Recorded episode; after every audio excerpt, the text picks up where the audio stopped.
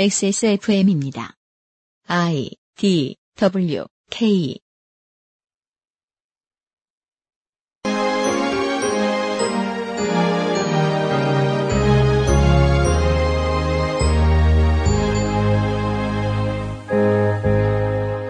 순복음 교회 다니는 분들이 잘 아시는 삼중 구원론은 간단히 줄이면 이렇습니다. 예수를 믿으면 영혼이 구원받고 몸이 치유되며 부자 된다. 성경 공부를 열심히 했다고 할 수 없는 저희들의 상식으로 보기에는 예수님이 우리의 죄까지 짊어지고 고난에 이른 이유가 우리 부자 만들려는 것이거나 심한 바울이 얻은 깨달음이 전도하면 부자 된다는 것은 아니었을 것 같은데요. 2014년 마지막 금요일 히스테리 사건 파일 그것은 알기 싫다입니다.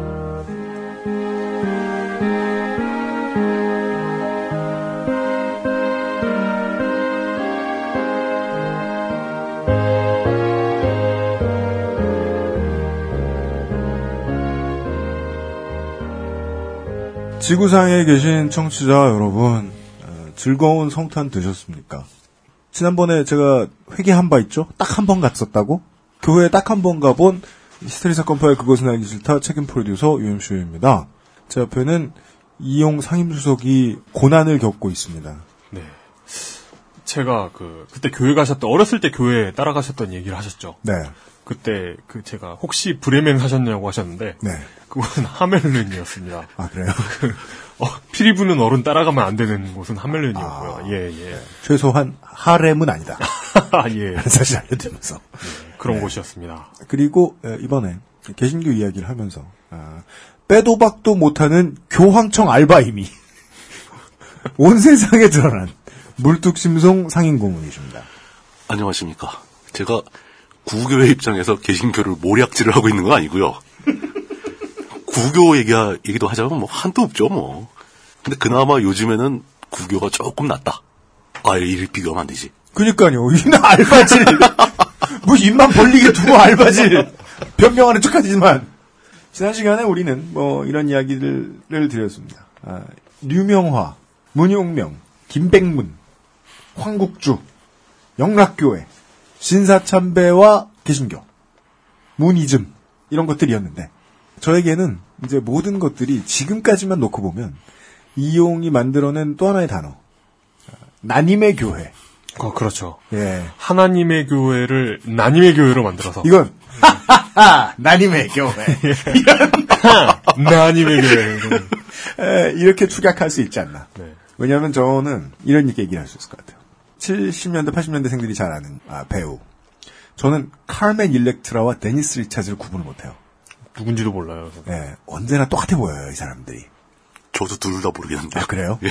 비슷비슷하게 생겨, 저는 어. 아직 구분 못하는 사람이거든요. 그, 뭐, 외국인 친구들 얘기해보면, 어떻게 그걸 구분을 못하냐고! 이러면서, 보편적으로 백인은 잘 구분 안 돼요. 그런가요? 난리 난리 치는데, 무슨, 저를 보기를, 심은하, 김희선 구분 못하는 사람처럼 보더라고요. 뭐, 뭔 상관이야? 하여간 구분되지 않지만, 네. 비슷한 흐름 안에 있는 교회들에 대한 이야기를 했었고요. 네. 예. 오늘도 비슷하겠지만, 음, 대한민국에서는, 한국 내에서는 mainstream이라고 불리는 곳의 이야기들, 오늘 나눠볼 것 같습니다. 예.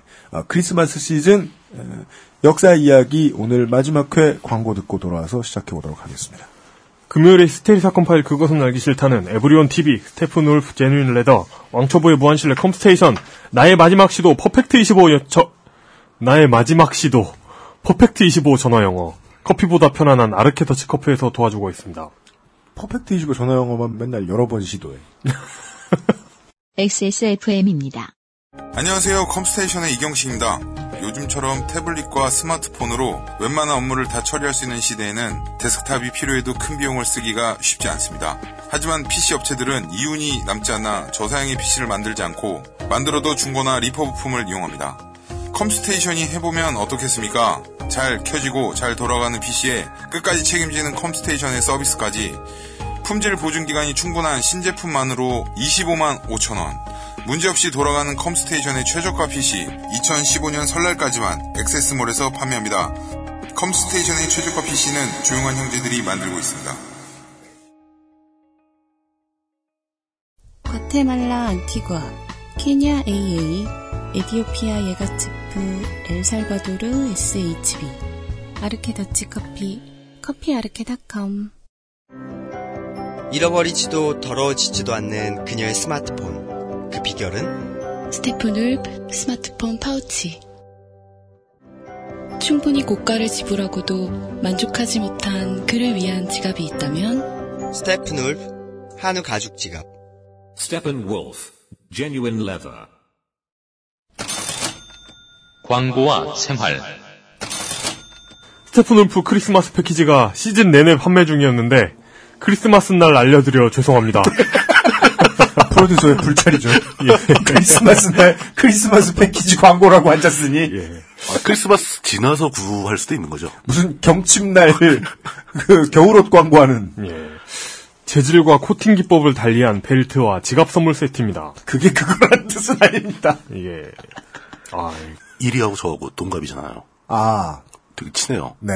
동갑이시군요. 예, 가끔 만나면 이제 그 겪고 있는 어려움 얘기를 많이 하는데 제가 그중에 아 그럴 만하다라고 생각되는 것은 그 원자재, 그 좋은 가죽을 구하는 게 그렇게 힘들다고 그러네요. 아, 한우가 한우 가죽 좋아요. 근데 그래서 이탈리아 가죽 포기하신 거 아니에요? 그러니까 이게 가죽의 품질도 문제고 네. 안정적 안정성이죠. 이제 원자재를 네, 안정적으로 네. 받아야 되는데 그것도 힘들고 막 조건이 바뀌거나 아니면 또 생각지 않은 문제점이 발견되거나 그래서 이제 생산 체제는 잘 돌아 잘 갖추고 있는데 네. 원자재 공급에 문제가 생겨서 자꾸 공급에 차질이 생긴다. 그 이걸 한탄을 하더라고요. 수입업자가 장난질을 치거나 그러니까요. 예, 그런 게 있죠. 하여튼 그렇습니다. 12월 중순부터 문신 장인이 도안한 새로운 디자인으로 찾아뵙고 있습니다. 네. 산타가 새겨진 것은 아니니까 신년 선물로 고려하셔도 됩니다. 그렇습니다. 뭐 학이 그려지고 이런 거 아니죠? 12간지 중 하나만 랜덤으로. 1위가 그려져 있어요. 1위가. 예.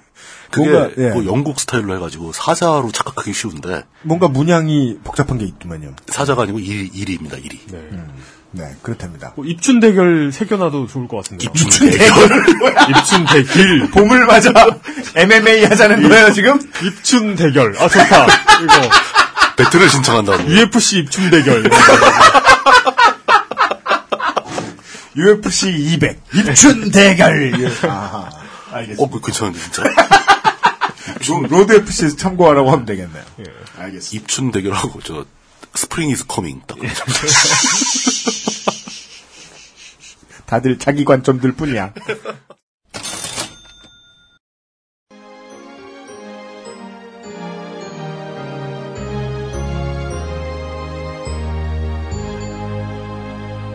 역사 이야기. 오늘까지의 교회.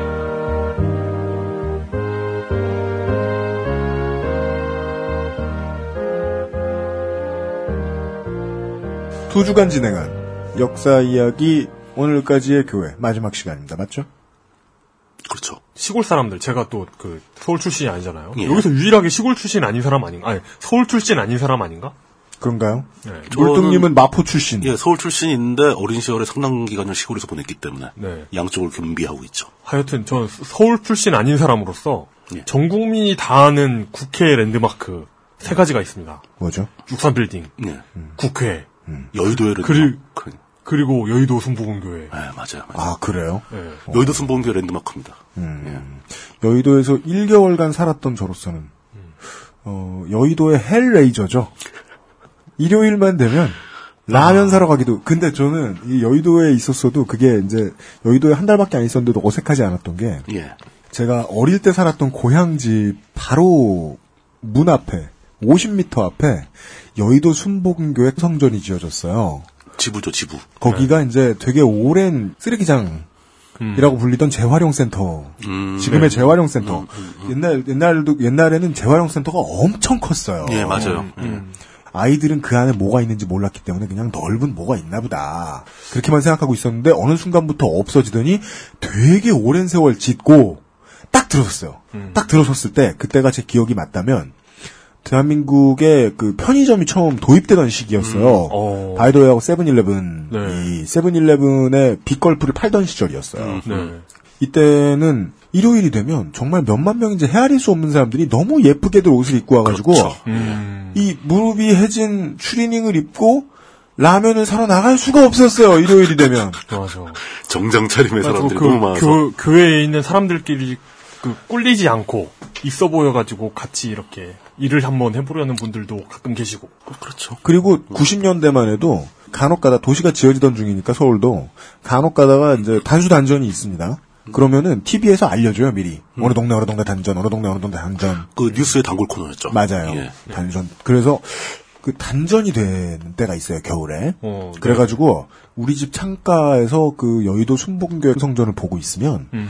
거기는 불이 다 켜져 있어요 거기만 단전이 안 되는 거죠. 그리고 여름에 태풍이 불어서 간판들까지 날아가고 입간판 옆간판 날아가고 막 네. 그러던 때에도 그 한 번 크리스마스 때 쫙 쳐놓은 그 전등들 있는 줄이 있어요. 네, 네. 줄이 거대한 지상 주차장을 따라서 그, 그 순봉교의 거대한 예. 지상 주차장을 따라서 쭉 놓여 있었거든요. 그 줄은 바람에 흔들리지도 않았어요. 아, 이거, 이거 신앙간증 아닙니까? 신앙 감증이에요. 나는 보면서 신비 체험에 의한 영역으로 고정시킨. 이거 진짜 무섭다. 이 병마용갱이다 이거. 근데 이게 그 순복음교회 자체가 지점이 막, 아, 지, 지부, 지회? 지점. 지 뭐죠? 지점이라고 그래. 아, 지점이 많은데 그런 거 있잖아요. 멀티. 그 CJ 하면 삼성 생각나고 예. KCC 하면 현대 생각나고 이런 거 있잖아요. 은혜와 진리교회라는 데가 있습니다. 있죠. 예, 순복음교회 그러니까 LG와 GS와의 관계 같은 멀티 같은 거죠. 예. 그런 그 은혜와 진리교회라는 데가 있는데 저 안양에 있는 은혜와 진리교회 가보고 깜짝 놀랐어요. 거기 거기가 대단한데. 거기 사거리를 거, 거기 이렇게 사거리가 있거든요. 예. 그, 그 교회는 좀 안쪽에 있어요. 근데 그 사거리가 다 은혜의 진리교회 주차장이야. 예. 사거리에 있는 건물이. 꽉 채워버려요. 예. 어, 진짜 대단하더라. 예전에 이제 그 과천 의왕간 도로를 이렇게 지나가다가 처음 운전 배울 때 네. 그쪽 도로를 많이 지나가다가 집이 안산이었었으니까 그때 보면서 그런 고가 도로의 행진을 처음 봤잖아요. 음, 와 진짜 미래 도시구나. 음, 제호 원소에서 보던 것 같아. 차들이 떠 있지만 않지. 예. 그런 생각이 들었다가 그 느낌이 한 15년 만에 다시 들었던 게 네.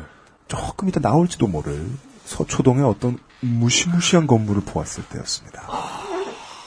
영어 이름이 뭔지 아세요? 뭐요? 사랑의 철치. 아, 저는 그 사랑의 철치가 아, 혹은 그 사랑의 철치라고도 읽힙니다. 세랑의 철치가 예. 우리나라의 사법기관과 마주보고 있잖아요. 큰 맞아요. 길을 사이에. 예. 그 비슷한 위용으로. 예, 위용이 비슷하죠. 네. 그게 훨씬 뭔가를 멋있어요 건물은. 뭔가를 상징하는 게 아닌가. 음. 벗보다 사랑이 보다 사랑. 좋은 일이네요. 사랑으로 통치를 해야지. 네. 아, 시작하겠습니다. 해방과 전쟁을 겪고 70년대로 접어들면서 초고속 성장과 함께 초대형 교회들이 우후죽순처럼 난립하는 과정. 을 설명해 드렸었습니다. 야, 이게 참 그 형용 모순 같죠? 초대형이 우후죽순.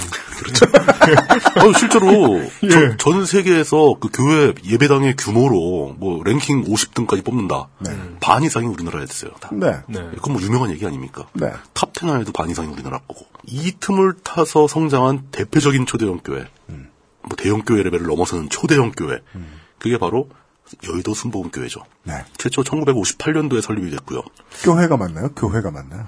순복음 교회죠, 교회. 예. 이게 그 제 제가 어제 말씀드렸던 그 네. 그 지- 문화가 전파됨에 따라 지명이 계속 앞에 그 추가되는 그 병폐 있잖아요. 여의도. 예, 여의도 순복음교회도 이렇게 뭐 안양 여의도 강남. 문점 뭐 네, 그러면서 마, 마포 LA. 동대문 여의도 순복음교회 뭐 이러면서 좀 그런 음. 그런 면이 있죠. 설립자 조용기 목사에 의해서 시작된 순복음교회가 이렇게 빠르게 전 세계적으로 유례를 찾아볼 수 없을 정도로 기적적으로 빠르게 성장한 그 배경이 뭘까? 네. 하는 것은 뭐 무수히 많은 분들이 연구한 대상이 되기도 하고요. 네. 성령이죠. 성령의 힘. 예, 그렇죠. 성령이 하시는 일을 인간의 지혜로 이해할 수 없다. 네. 예. 근데 인간의 지혜로 이해할 수 있어요. 오늘 아주 쉽게 해석해 드립니다. 간단한데 뭐. 인간 같네요. 예. 어, 세계적으로 이제 통일교가 그렇게 넓게 멀리 뭐 광범위하게 알려, 알려졌다고 해도 네. 직접적인 통일교의 신도수보다 순복음교의 신도수가 더 많습니다. 네. 어, 단일교회 집단의 신도수가 전성기 때 등록된 신도만 113만을 넘어섰다고 하니까 네. 어마어마한 규모죠. 그러니까 우리나라 이제 최근에 이제 뭐 그냥 뭐 약간 과장이 섞인 숫자지만 개신교인 숫자가 한 천만 된다고 그러거든요. 네. 한 800에서 900만 사이라고 보는 게 정확할 거예요. 네, 네. 그 교회들은 다 은근히 과장하는 경향이 있으니까. 그죠, 예. 아니면 겹치기 출연하는 점도 많을 테고. 그죠.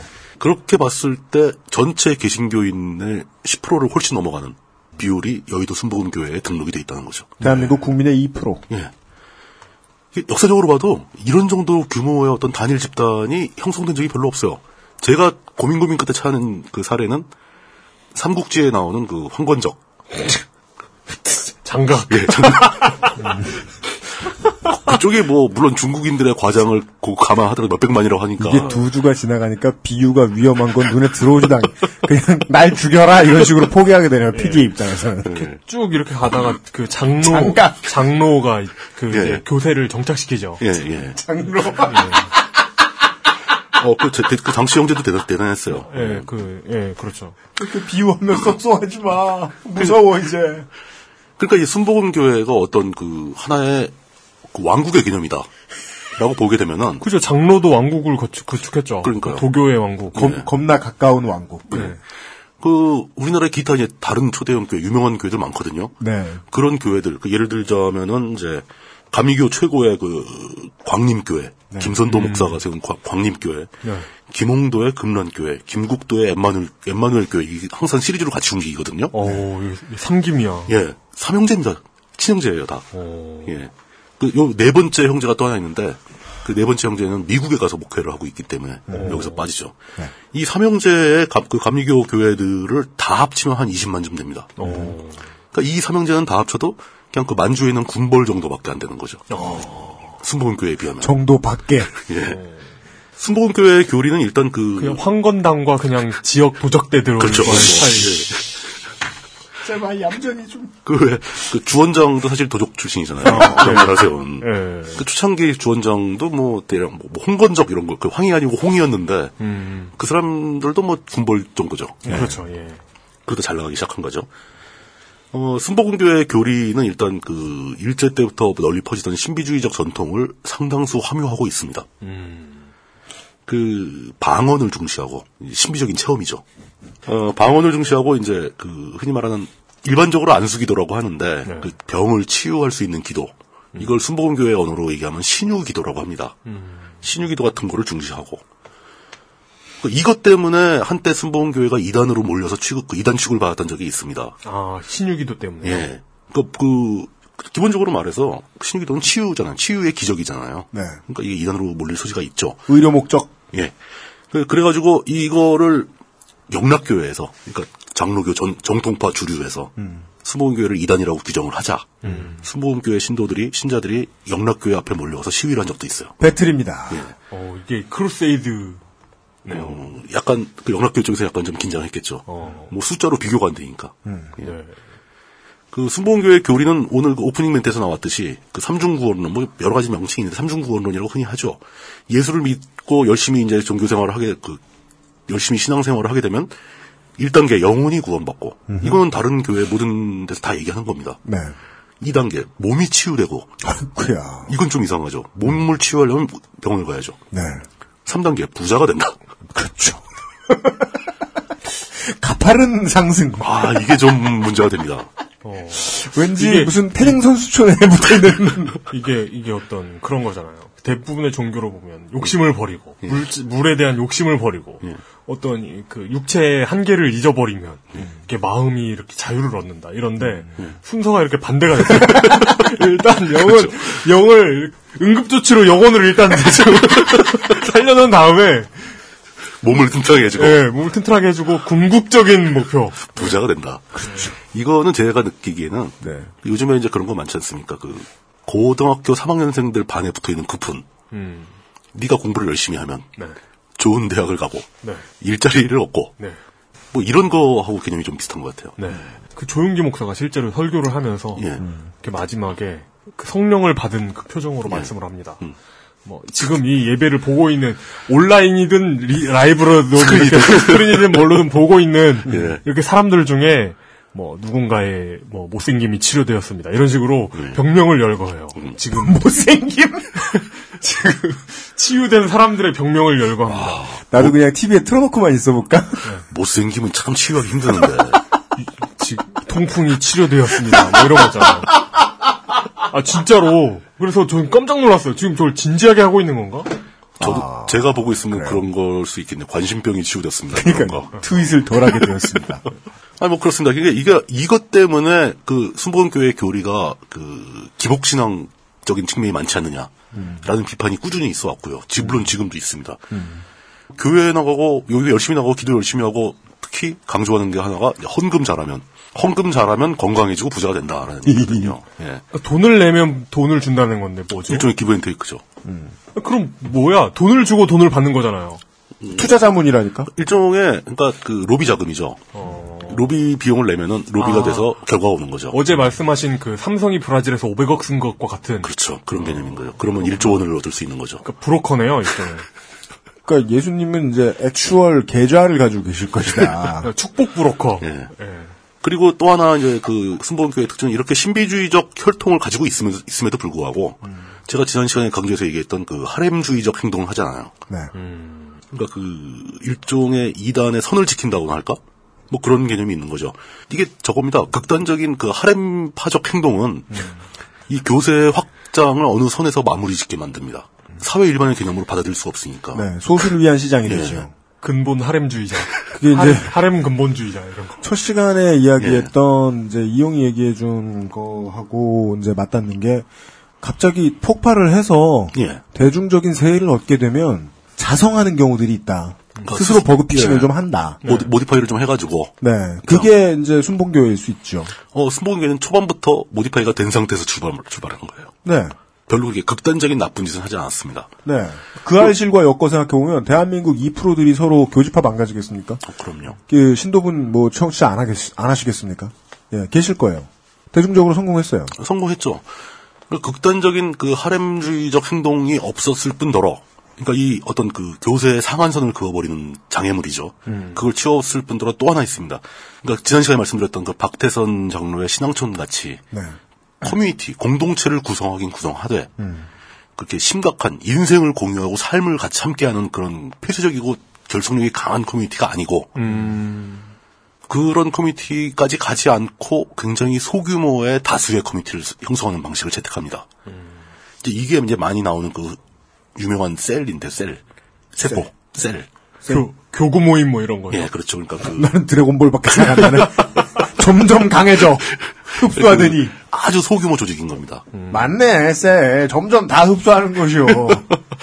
그게 사실 그런 커뮤니티가 결속력이 있다면은 전체적으로 봤을 때는 크게 도움이 되거든요. 네. 집단이 성장하는데 네. 전 시간에 얘기했던 그 박대선 장로의 신앙촌 같은 경우는 굉장히 규모가 큰 커뮤니티를 여러 개 만드는 케이스였거든요. 네. 근데 그게 사회적으로는 좀 힘들어요. 아 그래요. 왜냐 사람들이 거부감이 있다는 거죠. 저희들은 왜 저기 모여서 함께 사냐? 어 진짜 사이비 종교인가 봐. 네, 이러면서. 거기 들어가면은 뭐 니꺼 내 것도 없고 사회재산이 없다는데. 그러니까 좀 이상한 거죠. 그래서 기장읍에 있는 그 신앙촌 현재 본당에 예. 대한 홍보는 잘 하지 않죠. 그러니까. 그냥 신앙촌 상회, 이 보이는 저 상업적인 거래만 하는 것 같은 지점. 음, 이런 걸로만 예. 존재하는 것처럼. 그들은 자신의 커뮤니티를 영속적으로 운영하기 위해서 돈이 필요하고 음. 그 돈을 공동 작업을 통해서 그 상품을 만들어냄으로써 확보하는 거거든요. 네. 순복음 교회 같은 경우는 그 공동체 문화가 주는 효과는 취하되 그 폐해는 없애기 위해서 음. 공동체의 규모를 훨씬 더 작고 결속력을 약화시키는 걸 만듭니다. 셀이라는 걸 만들죠. 네. 셀은 세포라는 뜻이죠. 네. 네. 그뭐 아주 소규모의 집단, 그 거주지가 비슷한 아파트 같은 동에 산다거나 이런 사람들을 엮어주는 겁니다. 그들이 교회에 같이 오고 같이 평소에 같이 살고 같이 여가 시간을 보내고 성경 공부 같이 공부 하고. 같이 하고 새벽 기도에 같이 나오고 이런 식으로 움직이게 만들어 주면은 교회 차원에서 봤을 때 거대한 커뮤니티는 없이도 커뮤니티가 주는 효과를 100% 드릴 수 있다. 네. 뭐 신도분들 뵈면은 그냥 뭐 직장 생활 하시고 이런 보통 도시민이시거든요. 어, 그럼요. 예, 예. 그 이런 셀에 셀에 포함되는 것은 굉장히 자연스럽죠. 거부감이 별로 없어요. 그 이제 이게 뭐 예를 들면 뭐 천주교, 그러니까 구교에서는 뭐, 뭐 레지오 뭐 이런 형식으로 구현돼 있기도 하고 뭐 이렇게 하지만 교회 순봉교 입장에서는 그들의 모든 특수 기능을 다 빨아들여서 그리고 그 전병욱 목사 다니는 초샤이에. 그 전병욱 목사가 한 그 어디지? 이름이 뭐더라? 저 남영역에 있는 거. 무슨 무슨 교회죠? 몰라.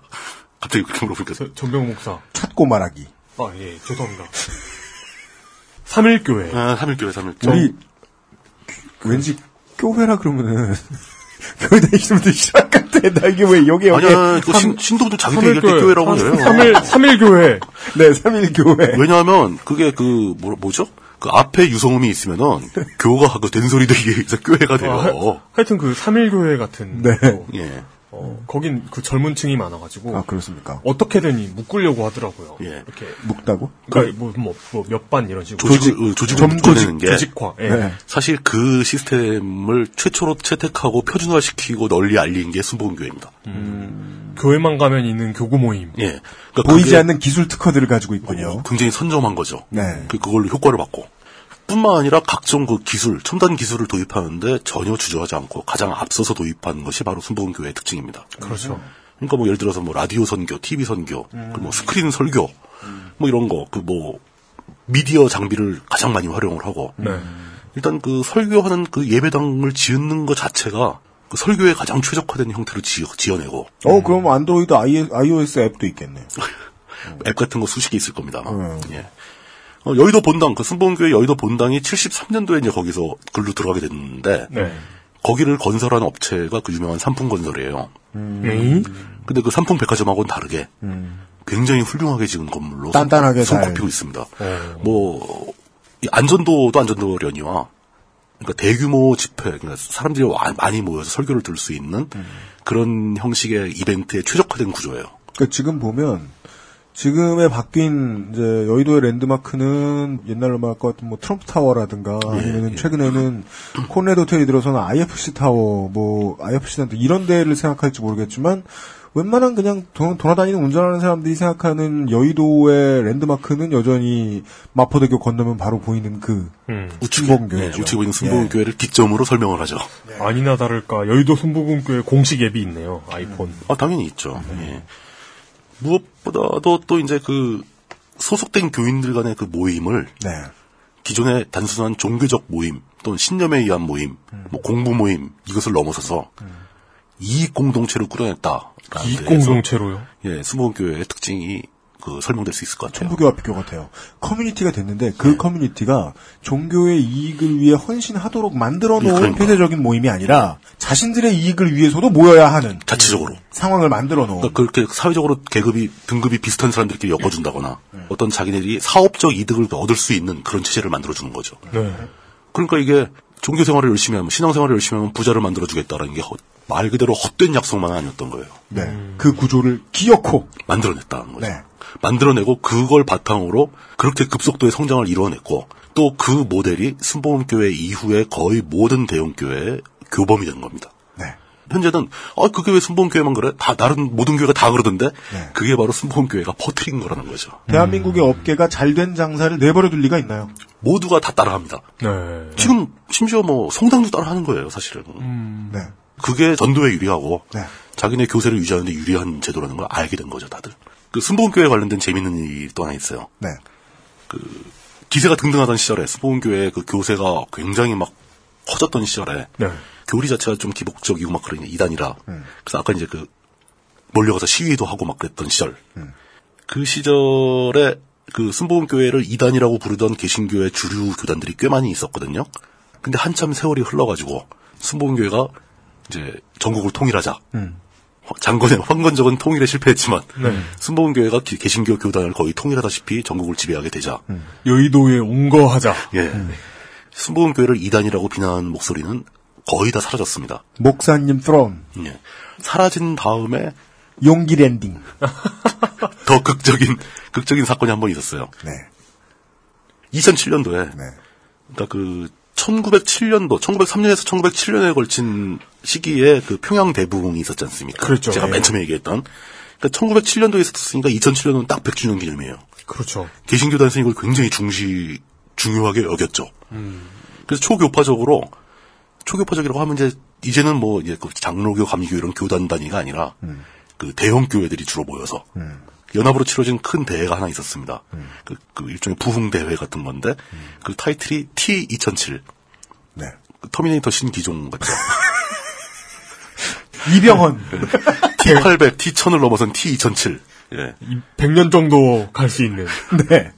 그 이제 T는 이제 transformation, 뭐 전환 뭐 이런 거겠죠. 어이구 예, 이름도 미래적이네. 예, transformation 2007이라는 대회가 있었어요. 네. 그 대회 현장에서 터미네이터가 아니라 트랜스포머였어. 그러게요. 범블비가 그 대회장에서 조용기 목사가 뭐 물론 이제 큰 목사님이시니까 네. 이제 격려의 설교를 하죠. 실제로 보면 작대입니다. 예. 네. 교회가 큰 거죠. 네. 그 격려 설교가 끝난 다음에 목회자들이 이제 회개하는 순서가 돌아왔는데 항상 부흥에서는 회개가 되게 중요하지 않습니까? 그죠. 하이라이트죠, 하이라이트. 네. 그 목회자들, 설교자들이 앞서서 회개를 하기 시작하면은 네. 막 그냥 단체로 막 방언하고 막 회개하고 막 이런 네. 순서가 기다리게 되는 건데 어, 그 자리에서 그 회개하는 자리에서 네. 세소망교회 홍정식 목사라는 분이 그날 그 T2007 행사의 사회를 맡았던 분이에요. 아, 세소망교회. 예, 세소망교회 홍정식 목사라는 분이 그분이 이제 회개를 시작했습니다. 자신이 신학을 공부하던 젊은 시절에 네. 순복음교회의 조용기 목사와 그가 행하는 신유기도 같은 것들이 다 이단이고 신유기도를 받고 병이 나았다는 사람들 다 짜고 하는 거다. 뭐야 이거 시작이 왜 이래? 라고 막 비난을 했었고 어? 그게 자신의 뼈 아픈 과오였는데 그렇다죠. 예. 하나님께는 이미 그 죄악을 뉘우쳤지만 조용기 목사님에게는 아직 회개하지 못했다. 그러면서, 그러면서 네. 그 자리에서 눈물을 흘리면서 엎드려 용서를 빌었습니다. 회계가 원래 예. 인대 인편으로 사과하는 거예요? 그러니까 뭐 좋습니다. 그- 근데 문제는 그 홍 목사 한 명만 그런 게 아니라 깨닫지 못한 원죄를 알아내는 일이 회계 아닌가? 예, 그렇죠. 홍 목사가 그렇게 회- 눈물을 흘리면서 회개를 하기 시작하자 나머지가 다 주변에 있던 50여 명의 목회자들이 다 올라와가지고 막 울면서 무릎을 꿇고 엎드려서 조용기 목사에게 용서를 빌었다고 합니다. 엎드려 짓다가 그러니까 이 죽은 척 쓰러지며 돈과 권력 앞에서 사람이 어떻게 변하는가. 이, 그, 그러자 이제 조용기 목사는 용서한다고 화답을 하게 되, 하겠, 하겠죠. 그러면서 이제 눈물바다가 되고 막 그랬다고 하는데, 회개라는 것이 꼭 하나님에게만 하라는 법이 없을 수도 있지 않을까 싶은 생각이 있긴 있어요. 그 돈과 권력이 있으니 뭐, 할 수도 있는 건데, 사실 생각해보면 이건 너무한 거죠. 왠지 비슷한 우리의 선조 어떤 저 이제 목회자분들이 신사 참배하면서 그런 말 했을 것 같긴 해요. 그렇죠. 이게 그 회계가 예. 이긴 자가 신이다. 회계가 그 어떤 윗사람들에게 나를 잘 보이려는 것이라는 측면으로 만약에 뭐 오용되고 있다, 변형됐다라고 치면 신에게 잘 보이기 위해서 회개를 하는 거야. 그것이 아니라 사람에게 잘 보이게, 돈 많은 사람에게 잘 그러면? 보이게. 그러니까, 예. 그러면은 그 우리나라에서 회계가 잘못 쓰이고 있는 것과 같은 이것은 분식 회계. 예 분- 분식 회계 진짜. 화장하고 회계하는. 다행히 그, 이 행동, 이런 행동은 교리, 그 기독교의 기본적인 교리의 관점에서 보면 옳지 않죠. 그러니까 기본적으로 그, 그거를, 자, 조윤기 목사에게 쉽게 말해서 아부를 하고 싶었다면, 아부를 하고 싶었다면 그냥 혼자 할 수는 있어요. 뭐 그날 사회도 받고, 뭐 이렇게 어떤 그 액션이 필요했다면, 쇼맨십이 필요했다면. 예. 근데 이걸 동시에 또 50여 명의 목회자가 같이 한다는 것은 용납하기 힘들죠. 이게 그 먼 과거 일도 아니고 2007년도 한국 개신교회 현장에서 벌- 발생했던 일입니다. 2007년이요. 예. 또 다른 의미의 하렘주의처럼 보이네요. 그 비슷한 거죠. 광경이. 그뭐 잠실 운동장이나 이런 데서 부흥회하고 순복음교회 하는 거 보면은 그 조용기 목사 들어오는 길에 예. 미국 남부에 보면 그런 저 연례 행사가 그 뭐라고 부르죠? 그 세인트루이스 같은 데서 이렇게 그 커다란 인형 위에 사람들이 타가지고 이렇게 지나가면서 이렇게 목걸이 던져주고 행렬 같은 거. Mardi Gras 그런 거 하는 것 같아요. 보고 있으면 뭐 그런 그 이벤트적 요소는 대단합니다. 그러니까 그 예배 시간에도 나와 설교할 때 막 무대 효과가 장난 아니게 펼쳐지고 분장도 하고 막 이런 식으로 그 움직이게 되죠. 네. 예배 과정을 하나의 어떤 쇼로 승화시킨 이 행, 그 어떤 공연으로 승화시킨 면이 있습니다. 이제 그런 식으로 대형 교회들이 성장해 나가는데 거기서 우리가 또 짚어야 될 중요한 포인트가 또 하나 있죠. 사학과 종교의 결합이라는 부분이거든요. 이거를 많은 분들이 아- 알면서도 잘 얘기를 안 하시는 안 하는 그런 측면이 있습니다. 대한민국 공교육에 돈이 흘러가는 블랙홀. 그렇죠. 네. 이 사학 재벌들에 대한 얘기는 언젠가 별도로 한번 이걸 따로 떼어서 다룰 필요가 있긴 하겠지만 네. 지금 오늘은 이제 대형 교회를 얘기하는 거라서 네. 대형 교회의 한 축으로서 대형 교회를 보완해 주는 역할로서 사역 사학 재벌들이 어떤 역할을 하고 있는가 이 설명을 드리기 위해서 한 가지는 확실하게 얘기를 해야죠. 해방 이후 전쟁으로 완전히 폐허가 됐던 이 대한민국에 네. 그 사립학교가 이렇게 많이 생기고 그 어떤 교육의 중추적인 역할을 하게 된 배경부터 우리는 생각을 해봐야 됩니다. 네. 일제 때 아니 그 이전의 조선 시절부터 가장 우리 사회를 힘들게 만들고 가장 문제가 됐던 것들이 토지 소유의 집중이거든요. 그러니까 뭐 조선 후기에도 그 토지 소유가 일부 지주들한테 다 모이는 바람에 뭐 세금 문제도 발생하고 이제 빈부격차도 너무 심해지고 막 이런 일이 생겼던 건데 음, 대한민국 시간에 나왔던 얘기죠. 우리나라에서 왜 개간을 직접 하는 사람이어야 땅을 소유해야 한다는 원칙이 생겼는가. 그렇죠. 네. 예, 예. 그뭐 비슷한 얘기입니다. 참, 참 많은 걸 다뤘네요. 예, 그러면서도 그 이승만 정부 들어와가지고 이승만 정부가 들어오는 게 아니라 이승, 이승만이 이제 대한민국이라는 나라를 세우고 네. 그 국호를 정하고 그뭐 초대 대통령이 돼가지고 네. 활동을 하던 시절에 비록 정치적 타협의 결과이긴 하지만 조봉암이라는 진보주의자가 내각에 들어갑니다. 네. 카필이면 그 사람이 맡았던 게 농림부 장관이었고 이 사람이 주도해서 유상몰수 유상분배의 토지개혁이 실시가 되죠. 네. 이는 정말로 천만다행인 게 이게 이때 안 됐다면 이, 게 토지개혁이 마무리된 게 1950년 6월 달 들어서 마무리되거든요. 네. 마무리되고 1, 2주도 안 지나서 전쟁이 터지는 겁니다. 네. 이 이게 토지개혁이 안 된 상태에서 한국 전쟁이 발발했다면은 전쟁 터지자마자 호남 지역의 농민들 중 다수가 조선 민주주의 인민공화국을 지지했을 수도 있어요. 뭐 그 문제가 제일 critical하죠. 예, critical한 문제죠. 호남만의 문제는 아니었어요. 호남에 이제 그런 문제가 가장 많았, 그 농토가 제일 많았으니까. 네, 광작 많고. 지주들이 많았으니까. 예, 아주 집중된 소수의 지주가 땅을 다 갖고 있는 상태에서 전쟁이 터졌더라면 그렇죠. 이왕 이렇게 된 거 뒤집어져라. 그렇죠. 그리고 전쟁이 나지 않았다면 지금까지도 농경제는 이 많은 농민분들이 농노 비슷한 대접을 받으면서 흔히 말하면 소장농. 농사일을 하셨었어야 했을 테니까. 아주 소규모 그 극빈층 소장농에 위치해 있었을 수도 있죠. 남한이 다행히 토지 개혁을 했습니다. 그 하게 됨으로써 전쟁 시작 직전에 그 남한의 다수의 농민들이 진짜 몇십 년, 몇백 년 만에 손바닥만 하더라도 자기 땅을 갖게 된 거예요. 네. 그러니까 이 사람들은 이 체제가 유지되길 바랐던 거죠. 그래서 우리나라를 위해 싸웁니다. 의용군으로 나가고 막, 네. 막 자식들 전쟁에 내보내고 자기도 싸우고 이런 식으로 이 시스템을 지키기 위해서 싸움이 벌어졌고 그 덕분에 한국 전쟁에서 연합국이 승리했을 수 있다. 어, 그럼요. 예, 토지 개혁이 그렇게 중요한 문제라는 거죠. 네. 근데 그럼에도 불구하고 지주들은 전쟁 후에도 그렇게 상당히 유상 몰수로 인해서 토지가 줄었음에도 불구하고 굉장히 막대한 토지를 보유하고 있었습니다. 네. 근데 이 지주들에게 불안감이 닥쳐온 거죠. 그 땅을 정부가 언제든지 맘먹으면 또 뺏어갈 수도 있다. 음. 라는 불안감이 있는데 정부가 거기서 제시를 한 게 그러면 그 땅에다가 학교를 짓자. 네가 땅을 내놓는다면 정부가 여기다 학교 건물을 짓고 학교를 운영해서 지역사회를 발전시키겠다. 네. 대신 너는 그 땅만 내놓고 평생 그 학교 재단에서 이사장 역할을 하고 가족들 대대로 일자리 생기고 지역사회의 명망거로서 명예를 누릴, 누릴 수 있고 네. 이 모든 걸 다 할 수 있는 권리를 주겠다. 라는 식으로 정부와 지주들 사이에 거래가 벌- 벌어진 거죠. 그리고 정부는 이게 훗날 그렇게까지 큰 돈이 될 줄은. 몰랐죠. 네. 그 지금 일단 당시 정부가 생각했던 가장 급선무는 아이들을 가르쳐야 된다. 라는 거였거든요. 어떤 방법을 쓰든 학교를 만들고 운영을 했어야 되는 입장이기도 하고. 네. 그래서 이런 선택이 벌어지고 합의, 합의가 된 겁니다. 그래서 정부, 그러니까 그 지주들이 땅만 내놓으면 정부가 와서 건물 짓고 선생님들 고용해서 선생님들 월급도 다 정부가 내줘요. 분명히 사립학교인데. 그리고 학생들 수업료 받아가지고 그 수업료로 그 학교 운영에 다 쓰고 모자라서 정부에서 또 지원금 또 주고. 네. 뭐 이런 식으로 운영이 되는 겁니다. 그럼 지주 입장에선 이것만큼 좋은 일이 없죠. 자기 돈 하나도 안 깨지고. 난 땅만 내놨는데 땅을 또 정부에 헌납한 것도 아니에요. 네. 그게 사학재단이라는 어떤 재단의 형태로 구성이 되고 네. 자기는 그 재단의 이사장이 되는 겁니다. 그리고 그 자식도 집안에 돈이 많으니까 그럼요. 잘 키워가지고 행여 뭐 직장을 못 구했다거나 직장이 있다고 해도 이사장 자리에 앉혀가지고 이거만큼 좋은 직장이 어디 또 있겠어요? 다른 떡고물을 떨어뜨리면 그 백업을 든든히 받아서 정치 자금으로 이용해서 나경원이 됩니다. 예, 예, 정계에 진출하게 되는 거죠. 네. 나경원은 같은 뭐 지극히 최근의 일이고 네. 그 경로를 타고 그 tech tree를 타고 정계에 진출한 사람이 한둘이 아닙니다. 아이 그럼요. 엄청난 비율로 존재하고 있고요.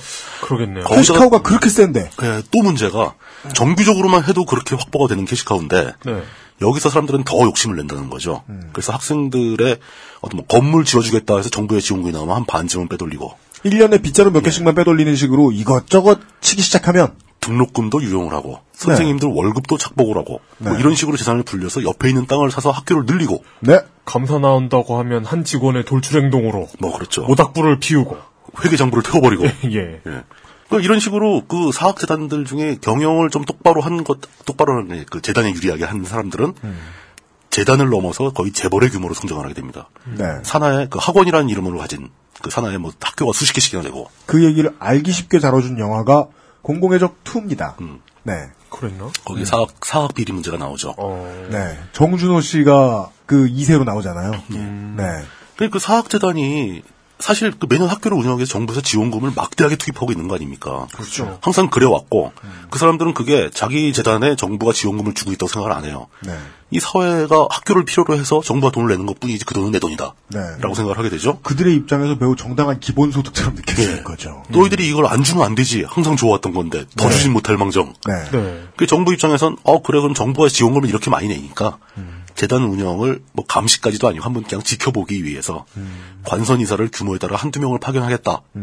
라는 게 참여정부 때 개정하려고 했던 사학법 개정안의 요, 요지죠. 그렇죠. 정부 돈 쓰면 어디다 네. 쓰는지는 밝혀야 되는 거 그렇게 아니야. 투명하게 기본적인 투명성은 갖춰야 된다. 네. 근데 군대 신보, 그랬더니 국방부 신보. 예. 사학법 개정안이 발의되자마자 학교 교장들이 뭐 재단 이사장들이 이렇게 항의한 게 아니고 네. 그 이명박과 박근혜가 나와서 촛불 시위를 하죠. 어, 그들이 마치 모두 어, 한 나라가 돼요. 네. 네. 아, 그 어마어마한 짤방이 양산되죠. 네. 예. 촛불을 들고 거리로 나옵니다. 그러면서 사학법이 무산, 사학법 개정안이 무산돼 버렸죠. 그게 뭐라고? 그 시스템을 그대로 유지하게 된 겁니다. 그 이런 식으로 자신들만의 어떤 그 아성, 자신들만의 왕국을 만들어 오던 사학 재벌들이 이렇게 70년대 이후로 급성장하는 대형 교회와 연계가 되지 않는다면 그게 더 이상한 거죠. 어, 예, 그렇죠. 음. 한번 생각해 보십시오. 상품의 품, 평가인데 그 학교는 이게 규모는 덩치는 크죠. 땅도 넓고 그죠. 건물도 크고 선생님 뭐 직원들도 되게 많고 아주 규모가 있는 재단이지만 여기서는 그 캐시카우라고 해도 돈이 이렇게 많이 나오지 않습니다. 연 단위로 나오죠. 정부 지원금이 들어올 때만 돈이 나오는 거죠. 근데 거기서 좀 무리해가지고 돈을 더 많이 빼면은 이제 뭐 사학 비리다 뭐뭐 학교 공금을 유용했다 착복했다 이런 일막 문제가 막 되지 않습니까? 교회에 비해서는 법의 테두리에 있습니다. 소비자가 소유자가 보기에는 좀 답답하죠. 음. 이 똑같이 세금도 안 내고 권력으로부터 완전히 독립돼 있는 사람들이 그 내부에서 어떤 일이 벌어지는지 전혀 모르는 단체가 바로 또 교회입니다. 초날로 먹는. 예. 근데 교회는 매주 캐시가 들어와요. 그렇죠. 주급이라니. 예. 학교가 1년짜리 어음 장사라면은 교회는 현금 장사예요. 현찰박치기예요. 네. 그러니까 학교 재단은 당연히 교회를 소유하고 싶어 합니다. 네. 반대로 교회 입장에서는 학교 재단을 갖고 싶어요. 왜냐? 교회는 불안정하죠. 언제든지 신도수가 신자 수가 줄어들면 망하는 게 교회죠. 그러니까 안정적인 재산을 확보하려면 학교를 갖고 싶어 하는 거예요. 그러게요. 예. 전국에 미션 스쿨이 어마어마하게 많습니다. 그 미션 스쿨을 소유하고 있는 그 배후에는 딱 두 가지 세력이 있어요. 하나는 사학재벌 출신으로 교회를 인수한 사람들. 음. 이 사람들은 교회에서 출발한 사람들이 아닌 거죠. 또 하나는 교회에서 출발해서 사학을 인수한 사람들. 그 돈에 제일 재리에 제일 밝은 사람들이 가는 곳이 예. 제일 탄탄한 industry예요. 그럼요. 딱 보면 군대도 보이고요. 학교도 보입니다. 그럼요. 예. 그 학교와 교회의 또 공통점은 둘 다 세금으로부터 자유롭다. 네. 어떤 산업, 어떤 기업을 해도 사람들이 기업의 소유자들이 가장 고민하는 게 세금 문제죠. 국가가 현찰을 갖다 줘요. 근데 이건 반대예요. 세금이 아니라 제가 돈을 갖다 주는 거죠. 네. 그 교회 같은 경우는 학교만 해도 좀 덜한데 학교는 뭐 신설하기가 좀 절차가 복잡하고 까다로우니까. 그죠. 근데 교회 같은 경우는 종교 시설로 분류가 되면은 그린벨트에 건물 짓는 게 아주 쉬워집니다. 네. 그 가평, 경기도 가평이나 포천 이런 데 가보면 수없이 많은 기도원들, 그 소유는 다 주류 교단들이에요. 아, 그래요? 그, 그, 그게, 어, 뭐, 거기다 기도원 주는 게 무슨 의미가 있느냐. 10년만 지나면 거기 땅값이 몇십 배로 올라가거든요. 장로교나 감리교 같은 경우는 자기네가 보유한 전국의 부동산이 어느 정도 되는지 통계도 못 내고 있어요. 너무 많아서. 마지막 회는 어, 경제 이야기네요. 그렇게 되고, 되고 있습니다. 네. 그러면서도 사회적으로 외부에서 봤을 때 네. 내가 재단의 소유자로서, 재단 이사장으로서 한 손에는 학교를 갖고 있고 한 손에는 교회를 갖고 있다. 지역 사회의 존경과 존중을 받기에 가장 좋은 타이틀이죠. 그렇습니다. 거기다 내가 가끔 이렇게 온라인으로 치료도 해준다. 스크린만 봐도 예. 네. 그러니까 이게 하나님의 일을 한다. 또 후학을 양성한다. 못생김을 고쳐준다. 얼마나 이게 사회적으로 의미가 있는 일입니까? 세 번째가 짱이네. 그 이런 식으로 사학과 대형교회 융합이 아주 자연스럽게 이루어져 왔고 이 사람들이 바로 우리 사회의 실질적인 그 실질적인 권력, 권력의 아주 커다란 한 축을 이루고 있는 게 오늘날 현실이에요. 사학법 개정하자고 정부가 그러는데 왜 그걸 교회에서 반대를 하겠습니까? 네. 또 교회에서 동성애 문제가 제기되니까 왜 교총이 나서서 반대를 하겠습니까? 그러게. 교총 떴어요. 그 갑자기 동성애 그 서울시 박원순 시장하고 뭐 그 종교단체하고 동성애가 문제가 되니까 교총에서 갑자기 전국 뭐 그 중앙 중고등학생들 상대로 이성 교제에 대한 무슨 통제안을 막 만들려고 그러고 뭐 이런 식으로 측면 지원을 하는 거죠. 그게 둘이 협조 관계에 있는 정도가 아니라 양쪽 집단의 오너십들이 똑같은 사람이 갖고 있는 거죠. 러시아 정부와 가즈프롬의 관계. 그렇죠. 교총이 너무 불쌍해요. 우두머리 꼭대기에 있는 사람들은 교회 편 들어야 되고 사학재단 편 들어야 되거든요. 그렇죠. 근데 밑에 있는 사람들은 공무원 연금 개혁 반대하느라 정신없어요. 그러니까. 예. 그뭐 실질적인 교장 교감들 월급 받던 교장 교감들은 그쪽에 더 관심이 있는 거고. 살다 안- 평생 안 만나본 노무사들 만나느라 정신이 없습니다. 우리가 이 시리즈를 하면서 우리나라의 주류 교단이 만든 대형교회 효시가 된 제1호 대형교회라고 만들었던 영락교회. 어김없이 영락학원이라는 사학재단을 갖고 있습니다. 그것뿐만이 아니고 몇 개 재단을 갖고 있어요. 그 밑에 뭐 신학교들이 있고 뭐 특성화교, 뭐, 뭐, 유헬스, 영락 유헬스 고등학교 뭐 이런 것도 갖고 있고. 뭐야? 헬고예요, 줄이면? 예, 헬고예요. 그 뭐 유아원, 유치원 뭐 이런 거 수두룩하게 갖고 있고. 그렇죠. 유헬. 이런 모델들이 그 영락교회가 효시가 된, 된몇 측면도 있지만 너님의 지역. 거의 모든 대형교들이 전부 따라하고 있는 상황입니다. 예. 그 사학 재벌들과 결합하면서 어쩌면 그 개신교 입장에서는 최악의 상황에 개신교의 교세가 축소되기 시작할 때 이미 그런 징후가 보이거든요. 네. 신자 수가 감소합니다. 네. 이럴 때 학교라는 것은 아주 훌륭한 탈출구가 되는 거죠. 탈출 전략이 되는 거죠. 아, 세계적 추세죠. 예. 이게 한참 전성기 때문에 우리나라에 새로 생기는 그 이름도 외우기 힘든 모든 사립대학들 있죠. 네. 대부분 배후에 대형 교회가 있습니다. 혹은 이단으로 불리웠던 교회가 있습니다. 그 재산, 그렇게 모아둔 재산을 어디 주체를 못하는 거예요. 투자처를 못 찾지 못해서. 제일 좋은 게 사립학교입니다. 학교만 한 데가 없더라. 예. 사람들이 개신교에 등을 지고 네. 좀 교회를 버린다 하더라도 네. 학교는 가야 될 거 아닙니까? 거의 대부분의 국민들이 학생 아니면 학부모잖아요. 그리고 오랫동안 학부모 해본 사람은 또 학생 해봤고 또 다른 학부모 또 학생 해봤고 이래- 이래서 아는 건데 학교가 미션 스쿨이라고 해서 거기에 막 그 두드레기를 내고 이런 부모는 또 잘 없어요. 그냥 교회를 본인이 안 가신다고. 예. 적응하죠. 아, 그냥 뭐 그냥 한두 시간 예배 보면 되는 거 아니냐 그러고 그냥 넘어가죠. 예, 채플 뭐 그런 과목이 있다고. 아 그래? 내가 못 배운 거 가르치네. 네, 그럼 땡. 막 내가 불교 신자인데 아들이 연대에 갔어. 으아! 뭐 이러면서 헉 이럴 수가. 그런 분은 안 계시죠. 안 그래요? 근데 저는 고등학교가 미션 스쿨이었거든요. 예. 기독교 계열이었어요. 국공립 대학교로 오면서 일주일에 한 번 있는 그 예배 시간 없는 게 너무 행복했거든요. 그렇죠.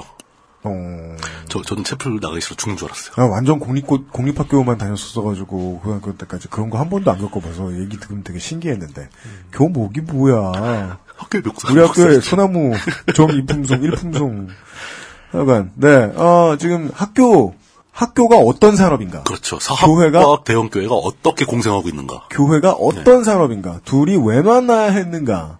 에 대한 이야기를 해드렸습니다. 어, 수학의 원리 같은 느낌이 좀 들었습니다. 잠시 후에 비슷한 얘기를 또 들을 수 있을 것 같습니다. 잠시만 기다려 주십시오. 예. XSFM입니다. 눈으로 확인할 수 있는 낮은 지방 함량.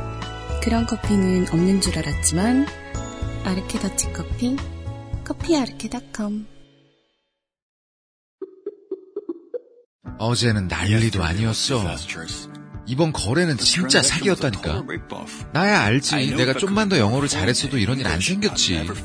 근데 어떡하냐? 무역업이 12년 차에 토익도 900을 넘는데 영어는 계속 속을 썩인다니까. 영어를 책으로만 잘해요, 내가. Um, hey, why don't you call Perfect 25? 뭐? Perfect 25. 뭔데 그게? Perfect 25 English phone call service. 이거 말하는 거야? 퍼펙트25.com? Yeah, that's a good start. 근데 대충 생각해봐도 우리가 교회를 하게 되면 바른 구원, 빠른 구원이 제일 적당한 것 같은데요. 아, 그게 바로 언제까지나 마지막 구원. 사학과 대형교회 연계가 이런 식으로 집행이 그 진행이 되고 있었고 네. 또그 이면에 70년대 이후에 대- 고속으로 성장한 대형교회들의 특징은 한 번만 가본 사람은 없는 빅그린교. 우리 사회의 부동산 가격 폭등하고도 밀접한 연계를 가지고 있습니다. 당신의 고민이 우리의 구원입니다.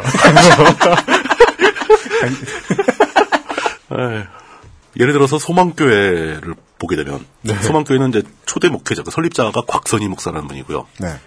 78년도에 압구정동 현대아파트 상가에서 출발합니다. 네. 상가 한 귀퉁이에서 몇 명이 모여서 예배를 보면서 시작한 개척교회죠. 네. 그리고 바로 3년 뒤 지금 위치해 있는 의리의리한 본당을 짓게 됩니다. 네. 3년 만에. 진짜 그- 대단하다. 그쪽 동네는 워낙에 도로가 크고 넓은 도로고 안쪽 블럭이 매우 넓잖아요. 블록 자체가 크죠. 예, 이게 이제 신시가지니까. 그렇죠. 네. 예. 그러다 보니까 이제 큰 길로만 운전하시는 분들은 안 보여요. 안쪽에 어쩌다 길 잘못 들어서 들어갔다. 그 동네랑 안 친하신데. 그럼 예. 깜짝 놀라죠. 여기 뭐야? 이렇게 되는 음. 거죠. 예. 그러면 막 미래 대통령들이 주차 관리하고 있어요. 예. 그, 낯익은 얼굴이 보이고. 예. 당시 강, 강남에 몰려든 수많은 사람들, 압구정동 현대아파트에 거주하던 사람들은 그 부의 상징이었죠. 음. 근데 이 사람들이 어떤 뭐 산업적인 역할을 해서 부를 거머쥔 거라고 볼 수도 있지만, 그런 사람도 간간히 있겠죠. 간간히 있죠. 그렇지만 대부분이 부동산 가격 폭등, 재개발, 시골에 뭐 논 많이 갖고 있던 사람들이 갑자기 개발되면서 부자가 되고, 버블 버블. 예. 이런, 이렇게 해서 갑자기 생겨난 신흥 부자들이에요. 왜 이래?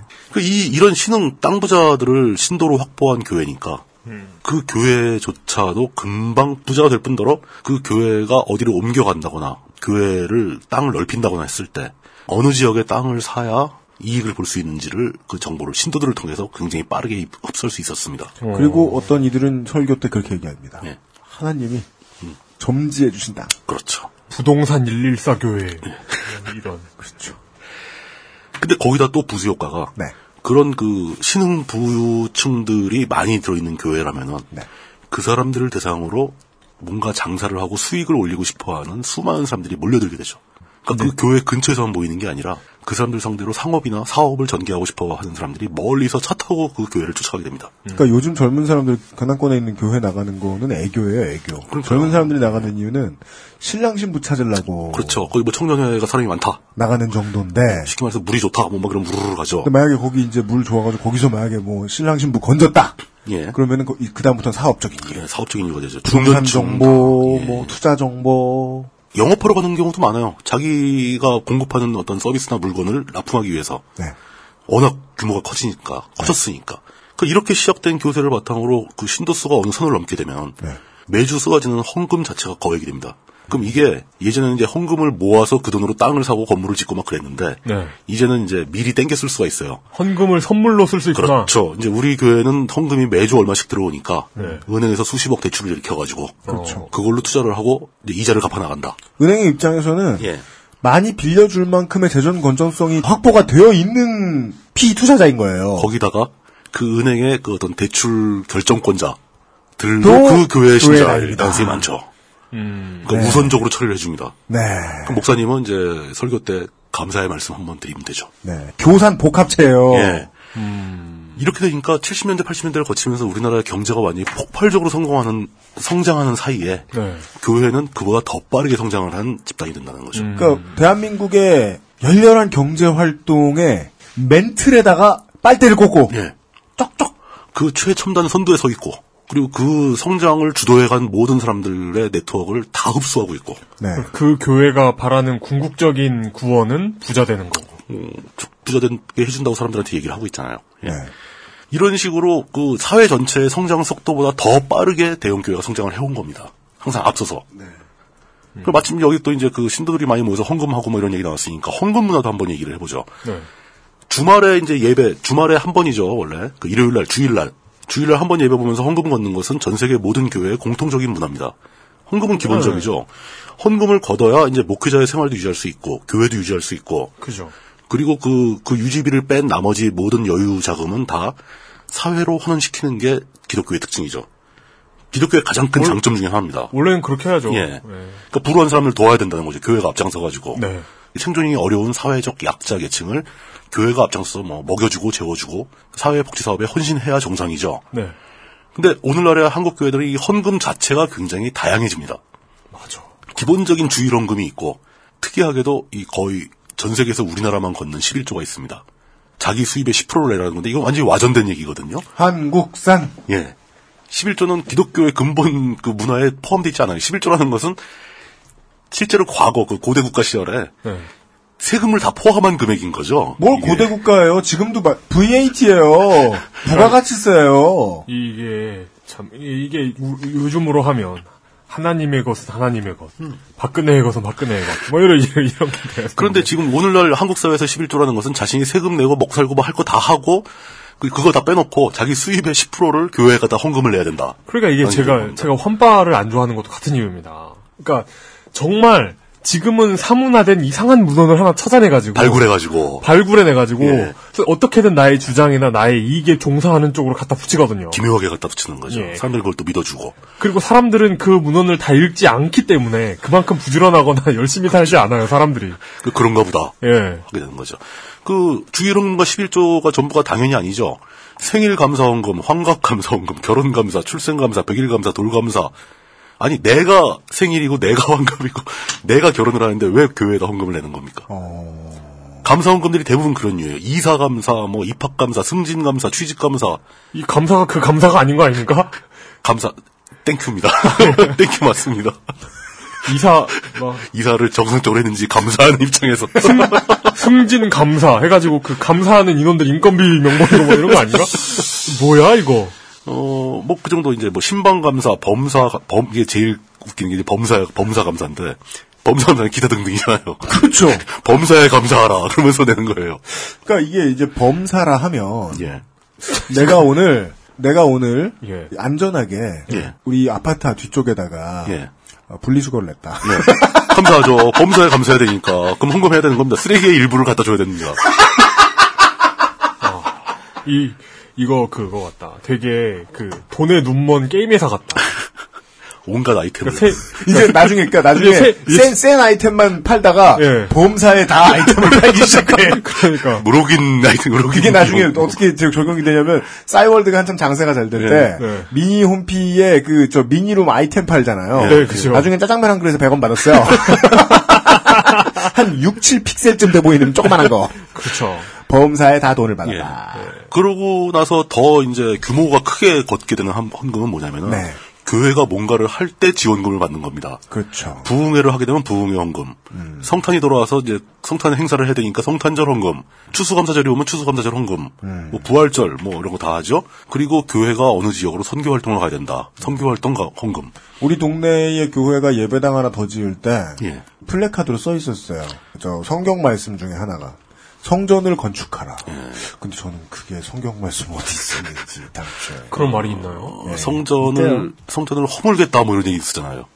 그렇습니다. 뭐 아마 아마 그런 게 아닐까요? 성전을 짓겠다라고 이교도의 파라오가 이야기하였다. 예, 그래서 어, 누가 교회가, 이르시기 어, 사도, 그런- 사도가 이르시길 그 말은 듣지 말라 하시며 예. 교회가 이전을 하거나 신축 건물 지을 때 목돈으로 헌금을 내야 됩니다.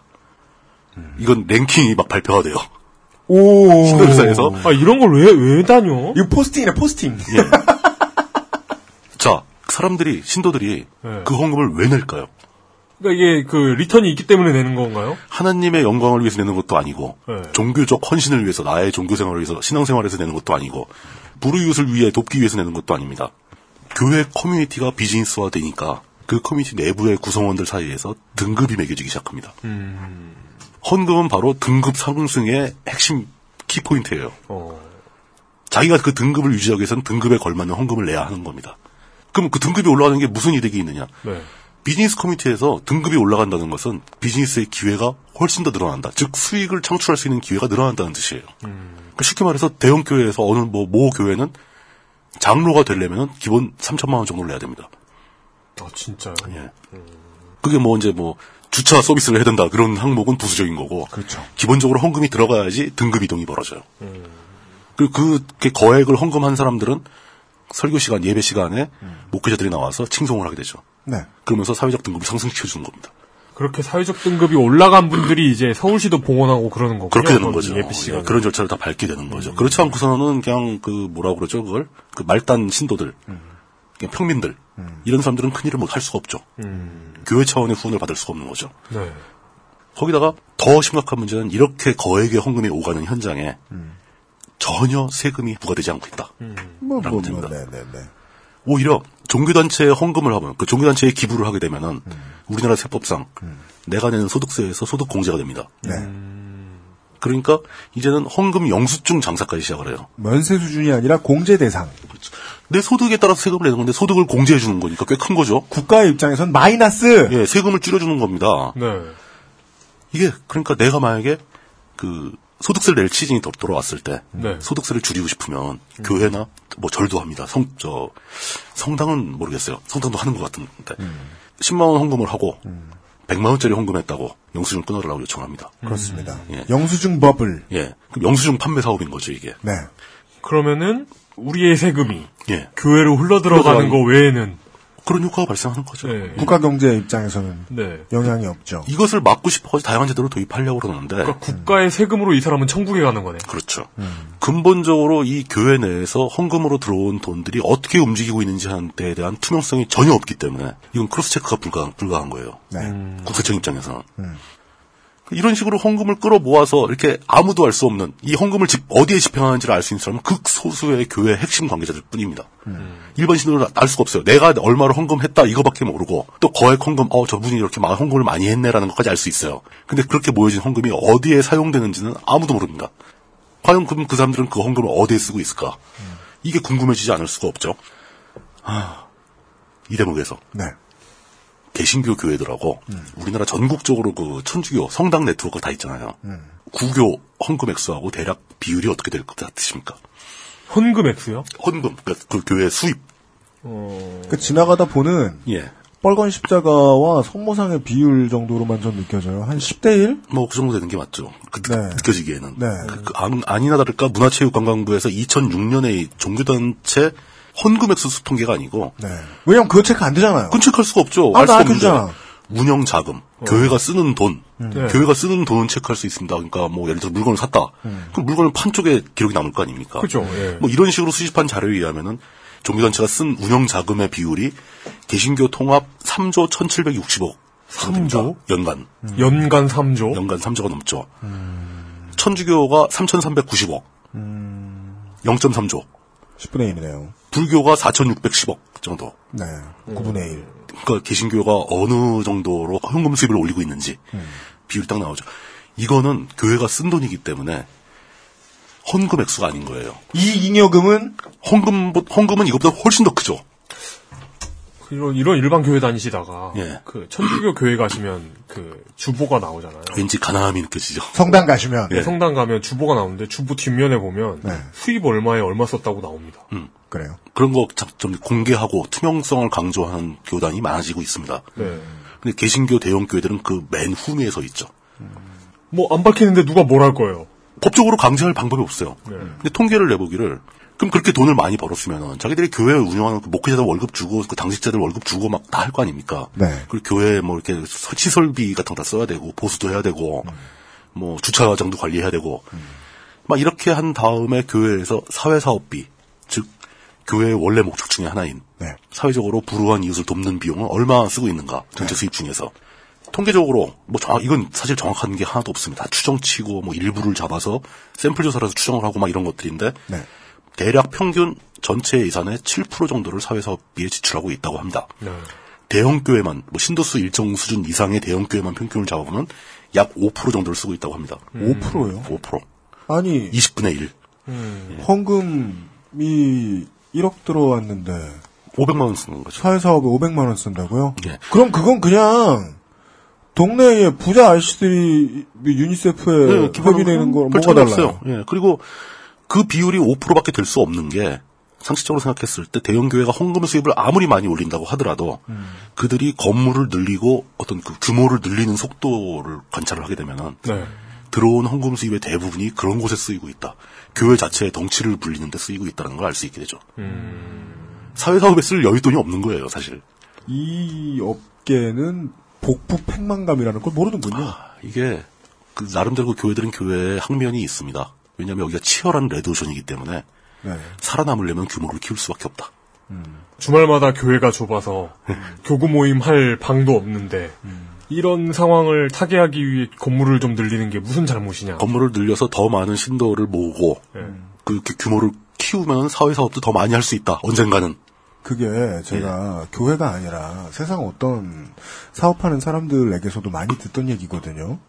그게 요즘 느끼는 게 우리나라 아니, 대기업들이 다 그러잖아요. 저는 예. 돈을 많이 못 벌어서 그 공개 방송을 크게 하고 싶어도 못 해요. 그럼 못 하겠잖아요. 그럼 맨날 죄송하다고 읍소하다가 청취자들이 등 돌리면 망하면 돼. 능력이 없으면 망해야 돼. 안 망하니까 문제인 거죠. 예. 이게 참 그 신기하죠. 아무, 아무 런 부가가치도 생산해내지 않잖아요. 막 그 교회에서 이저 몸을 치유해주고 부자 되게 만들어주고 있잖아요. 부가 가치 생산하는 거지. 그러니까 교회에서 무슨 뭐 전화기를 만들거나 그러지 않잖아요. 뭐 자동차가를 제조한다거나. 박태선 신앙초에선 간장을 만들었습니다. 네, 요구르트도 만들고요. 어, 하여튼 이런 대형 교회 말이에요. 아, 그러니까요. 그럼에도 예. 불구하고 이런 그 어떤 그 경제 주체로서 활동하고 있다는 게 추정하기로는 아까 3조 4천억 그렇게 얘기했잖아요. 네. 헌금 수입, 개신교 집단의 헌금 수입이 대략 4조에서 5조 사이로 추정이 되는 거죠. 음. 연간. 그러니까 이거 뭐라고 해야 되나? 현금을 받고 예. 어, 구원 코인이라고 해야 되나? 축, 축복 코인 같은 거. 근데 그 국가나 사회적인 차원의 그 사회 경제 차원에서 봐도 네. 이게 교회로 흘러 들어가는 돈은 경제 고리에서 벗어난 돈이에요. 이게 어디 튈지 모르는 거잖아요. 그죠. 사회의 모든 기업이나 이런 데는 돈이 다 순환을 하고 있습니다. 기업이 매출을 올리면 기- 그 돈이 기업으로 들어갔다가 뭐 근로자들 월급으로 다시 나갔다가 원자재 구입비로 나갔다가 국내를 돌면서 국가 GDP에 기여를 하고 있는데 물론 그 세무 구조마저 투명하지 않긴 하지만 아, 물론. 그 투명성이 마음에 안 들지만 네. 교회는 일종의 블랙홀입니다. 네. 거기 돈이 들어가면 거기서 돈이 어디로 가는지 모르고 네. 단지 웜홀을 거쳐서 화이트홀로 돈이 나오기만 해요. 교회가 땅을 샀다. 건물을 지었다. 이런 것만 보이는 거예요. 네, 맞습니다. 그 얼마에 샀는지 얼마에 건물을 지었는지도 아무도 몰라. 모르죠. 그리고 그게 그 돈이 흐르는 과정에서 얼마큼 옆으로 새고 있는지. 그러니까 착복과 횡령이 얼마나 벌어지는지. 아무도 모르죠. 아무도 모르죠. 간혹가다 나오는 게 대형 교회의 목회자들이 뭐 재벌 총수들보다 더 호화로운 생활을 하고 있다.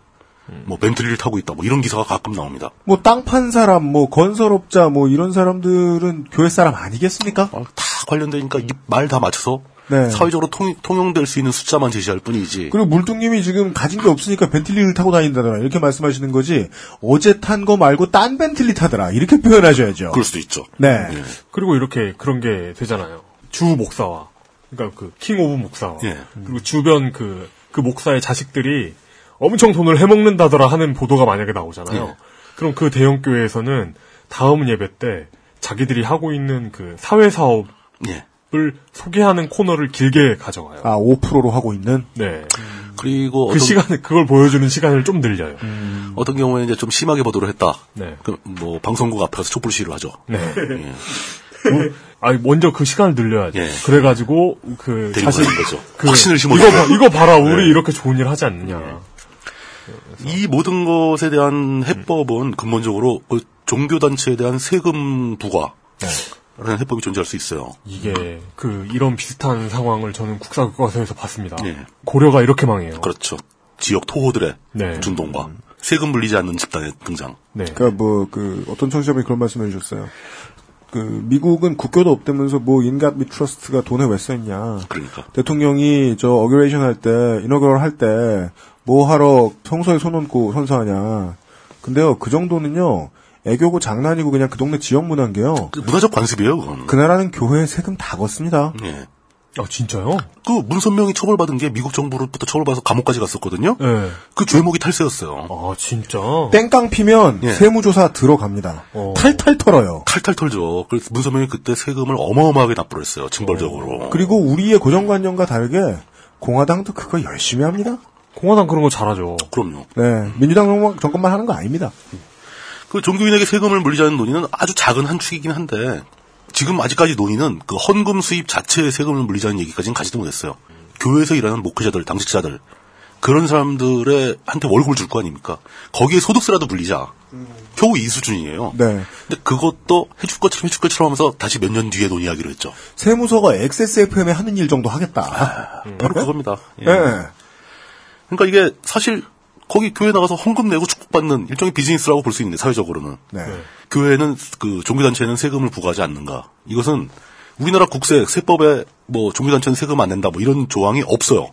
세법상으로 보면 지금 해야 되고 종교단체에 세금을 부과하지 않고 있는 국세청이 직무태만을 하고 있는 거예요. 직무유기를. 왜 이렇게 된 겁니까? 이 조건이 언제 생겼냐? 바로 이승만 때 생겼습니다. 아이고. 국세청은 항상 그렇게 얘기를 해요. 관례적으로 종교단체는 세금을 부과하지 않아 왔다. 언제부터? 이승만 때부터. 네. 그런 박사가 있었어요. 예. 어느 박사요? 네. 그게 이것도 그 이승만이 그 초대 교회였던 그 서북 출신의 개신교 집단 네. 거기에 쏟아 부어줬던 특혜의 한 부분일 뿐입니다. 네. 그게 여태까지 전통으로 남아 살아남아 있는 거죠. 그걸 아무도 못 고친 겁니다. 근데 그럼 다시 한번 생각을 해보죠. 그럼 헌금 수입이나 목회자들 월급이나 이런 데 세금을 부과했다. 네. 교회는 이걸 당연히 반대를 합니다. 반대하는 게 세금 내기 싫어서 그런 거냐? 절대 아니거든요. 이 사람들은 세금 끝까지 거몇 프로나 된다고 이런 배포예요. 네. 단지 그 사람들이 싫어하는 것은 세금을 내겠다고 하는 순간에 투명해질 교회의 재정 운영. 네. 까입니다. 투명성이 싫은 거예요. 까이면 그때부터 왕국이 아니라 공화국이 됩니다. 공화국이 되는 거죠, 갑자기. 어, 이거 그 사, 사학 문제하고 똑같네요. 똑같은 겁니다. 오너가 사라지고 예. 신도가 교인이 오너가 됩니다. 분명히 지금도 대형 교회 오너들, 소유자들은 교회 재산은 개인 재산이 아니고 내 재산이 아니다. 그렇다면 하나님의 이름을 빌어서 하나님 이름 빈 듯한 계좌에 넣어놨던 자신과 하나님이 동등하다고 여길 수 있는 그 오해의 계급의 빗장이 풀립니다. 빗장이 풀리죠. 장막이 걷, 거쳐버리는 거죠. 그러면 자신은 정말이지 서번트가 됩니다. 신도들이 다 보고 있는 내가 벤틀리를 어떻게 사? 그게 제일 싫은 거예요. 그게 싫어서 거부, 거절하는 거죠. 그때부터는 벤틀리를 타려고 그러잖아요? 어떤 신도가 사줘야 돼요. 지금도 변명을 그렇게 해요. 누가 샀었다고? 구청에서 어떻게 벤틀리를 타냐고 물어보면은 신도가 선물했다라고 얘기하는데 그게 변명이 안 되는 게 사실은 남은 시간에 내가 조립했다. 이게 짭이다. 아니, 그러니까 저. 피규어다. 사실 내가 이거 지금 발로 지금 막 돌려가지고 아, 그 플리스톤. 내역 미관이 없다 이거. 플리스톤 나오듯이 저 밑에 다리가 다 뛰어가는 잘 봐라. 이거 퓨마다, 이거. 배경 아니라. 신발이다. 근데 그게 참 우스운 게 지금도 설립자들은 그렇게 얘기를 합니다. 교회 재산은 하느님의 것이지 이건 개인의 것이 아니다. 내 재산 다 다 교회에 헌납했고 난 아무것도 가진 게 없다 이렇게 얘기하는데 네. 재산이라는 게 뭡니까? 내가 그것을 소유했다는 것은 그 돈을 누구 마음대로 쓰느냐거든요. 음. 저 돈을 마음대로 집행할 수 있는 사람 거죠, 이거는. 그쵸. 그렇기 때문에 그 사람들은 투명성을 가장 두려워하고 있고, 투명성이 증가할까봐 세금 납부를 거절하게 되는 거죠. 음. 단순히 그 세금 몇 푼 내는 게 싫어서 그런 게 아니에요. 아, 저는 뭐, 벤틀리 탈 수도 있다고 생각해요. 아, 그럼요. 제교 탈수 있다고 생각하는데, 정당하게, 그러니까, 계측 가능한 축복을 통해서 정당하게 얻은 돈으로 타면, 모르겠는데. 아, 신도들이 용납해주고, 신도들이 도- 돈을 모아서, 네. 아, 우리가 헌금 이만큼 냈고, 목회자님 너무 훌륭한 분이고 바쁘시니까 벤틀리 사도 된다. 예. 벤틀리 라고 해서. 타면 뭐, 뭐가 예. 문제가 되겠습니까? 그럴 수 있는 거죠. 뭔, 이, 이, 이 기분이 뭔지 알아요. 이 기분이 어떻게 해서 뭔 줄 아냐면, 실제로 겪어서가 아니라, 게임 해볼 때 알죠. 무슨 게임이요? 곳간이 넘쳐날 때가 있습니다. 뭐 그게 예. 무슨 게임이든 간에. 곳간이 넘쳐날 때는요, 게임 디자인이 잘못돼서 일정 수준에 오르면 돈이 꽉 차가지고 돈 쓸 일 없게 되는 게임들이 있어요. 아, 가끔. 그건 이제 컨트롤 실패한 게임. 그 상황에서 제일 무서울 때는 다시 경제 활동의 주권을 게이머가 안 가져가고 그 게임 시스템이 가져갈 때예요. 음. 돈이 무한했다가 갑자기 유한으로 줄 때. 그렇죠. 그때는 충분히 많은 돈이 있음에도 불구하고 음. 무서워요. 유한맵에서 할 때는 천, 천, 이 정도만 있어도, 아, 부자, 돈 많이 남겼어. 아, 씨, 빨리 뭐 지어야 되는데, 막 이렇게 떨려요. 네. 그죠. 무한맵에서 하죠? 네. 만 밑으로 떨어지면 졌구나 하고 나가요. 그렇죠. 장기전 가면. 뭐, 그럴 수밖에 없죠. 예. 그 돈이라는 거의 본질적인 특성인데요. 그들은 충분히 행복한데 조금 덜 행복해질까봐 두려운 게 아니에요. 음. 우리보다 더 불행해요. 더 두려워하고 있는 거죠. 그렇겠네요.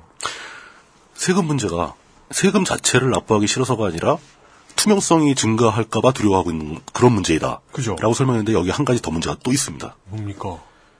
바로 대형 교회의 세습 문제죠. 세금이 아니고 세습. 세금, 세습. 네. 충현교회라고 있습니다. 충현교회. 충현교회는 뭘로 유명하냐면 김영삼 전 대통령이 다니던 교회예요. 네. 아이고. 여기도 축복받은 교회네요. 아주 유명한 대형 교회 중에 하나죠. 우리나라 대형 교회 세습 문제가 최초로 문제된 것이 바로 이 충현교회입니다. 그제 1호 세습 교회예요. 어. 그러니까 그 설립자는 김창인 목사라는 분인데 평북 의주 출신입니다. 역시나 서북 출신이죠. 월남에서 바로 50년대, 53년도에 처음 설립한 교회입니다. 인현동, 중구 인현동에 있다가 충무로를 거쳐서 84년도에 역삼동으로 이전한, 그러니까 이 그 개발붐 타고 강남으로 이전한 아주 정규적인 tech tree를 탄 교회죠. 네. 아, 모범적인. 예, 아주 모범적인 케이스입니다. 그- 네. 그러던 중에 나이가 너무 많아진 설립자 김창인 목사가 자기 아들, 97년 당시에 55세인 아들인데 그때 신학대학원 나와, 나와서 처음 목사가 됐습니다. 그 아들에게 당회장 자리를 물려준 겁니다. 네. 그때도 교인들 사이에서 또 그 기독교 단체에서 개신교 진영에서 굉장히 비판이 많았어요. 네. 교회를 어떻게 세습을 하냐, 어떻게 아들한테 물려주느냐. 김일성 운운하며 예. 그 굉장히 소란스러웠는데 이 김창인 목사는 설립자 김창인 목사는 그 온갖 반대를 무릅쓰고 그냥 강제로 통과를 시켜버립니다. 그때 그 당회장 선거를 하게 돼 있거든요. 교회는 다 선거에서 비밀 투표로 돼 있던 걸 다 무시해버리고 네. 그러니까 기립 투표로 네. 뭐 찬성하는 사람 일어나 앉아 있는 사람 죽어 뭐 이런 거죠. 아, 그렇죠.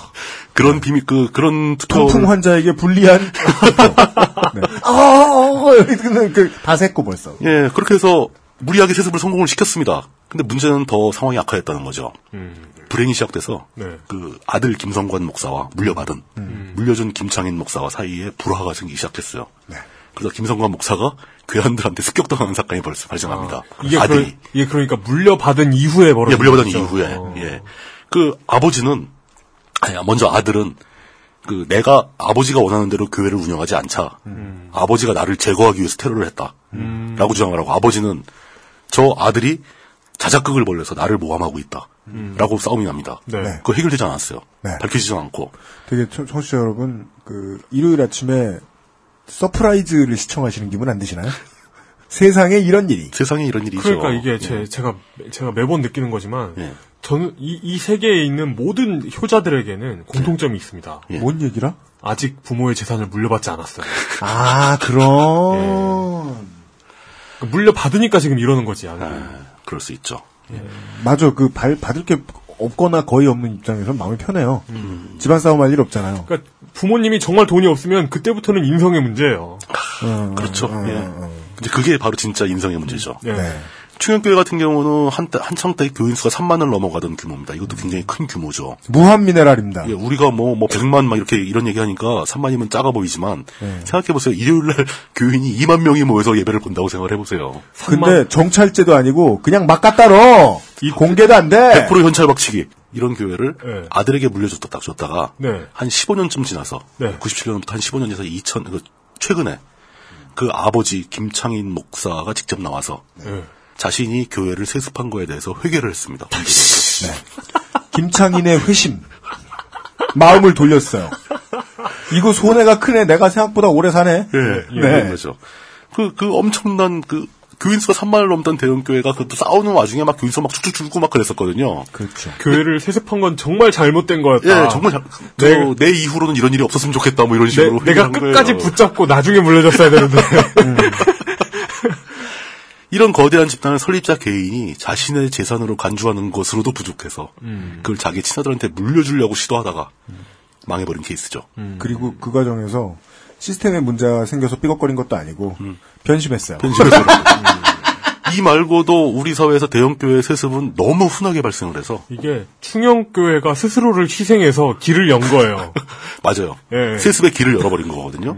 근데 그게 이제 시대가 딱 그렇게 됐지 않습니까? 네. 해방 이후 설립된 교회들이 세대 교체가 될 때가 된 거예요. 네. 설립자들이 너무 나이가 많아서. 네.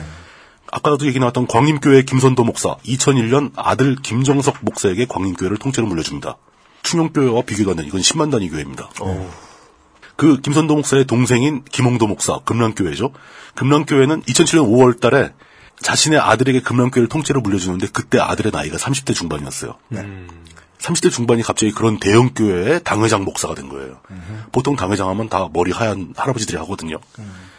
근데 신도들이 별 문제를 안 일으켜요. 사실은 물 밑에 문제가 있는데 문제를 말하는 신도들은 다 불이익을 받거나 쫓겨나죠. 네. 아, 북한 느낌이네요. 네, 이런 식으로 이제 탄압을 합니다.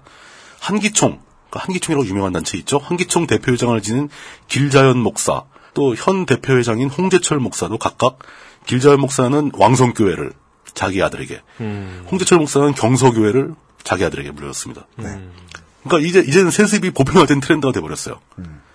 그러니까 이제는 그 세습에 대해서 비판하는 사람들한테 뭐라고 얘기하냐면은 교회를 세습하는 것은 하나님의 뜻이다. 성경에 나온다. 네. 그 어디 나오냐? 그럼 구약에 보면 다 세습하지 않냐? 아, 이게 좀 심하다. 이것이 충현교회의 깨달음. 예. 충영교회 이후 대형 교회들의 깨달음. 그렇게 놀라운 기법으로 교회를 이렇게 성장시켜 왔는데 네.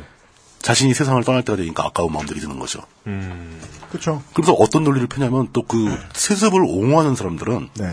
당회장이 나이가 들어서 은퇴하면서 세습을 안 하면은 네. 그 남아있는 교회에서 뭐 수도 없이 많은 목사들이 있을 거 아닙니까? 난이 일어난다. 2인자 자리를 노리고 엉망진창이 된다. 음. 차라리 세습을 하는 게 이런 분란을 억제하는 길이다. 라고 현실적이라고 주장하는 현실적인 주장을 합니다. 여기서 대한민국의 예쁜 자화상이 하나 나오죠. 그렇죠. 분란을 피하는 길로 억압을 택하는. 네. 그러니까 아무리 교회 집단이 상대방을 설득하는 것보다 약자를 때려눕히는 게 훨씬 쉬우니까. 그렇죠. 누가 한 힘센 놈이 딱 잡고 있으면 조용해진다. 네. 이게 좋은 상태다. 라고 생각하는 특징이 그대로 드러납니다.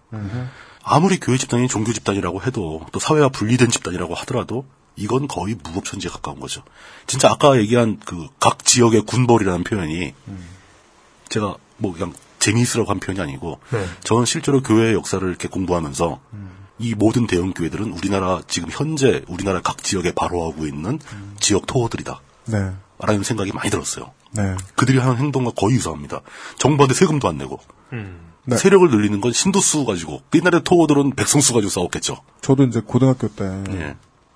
집 근처란 말이에요. 그렇죠. 그랬어요. 충영교회가 큰 교회도 많았거든요. 이제 여의도 순복음교회도 개척을 하기 시작했었고, 그렇죠. 네, 예. 보면서 그거는 좀 확실하게 느껴졌어요. 대한민국에 시민혁명이 한 일이 없다라고 음.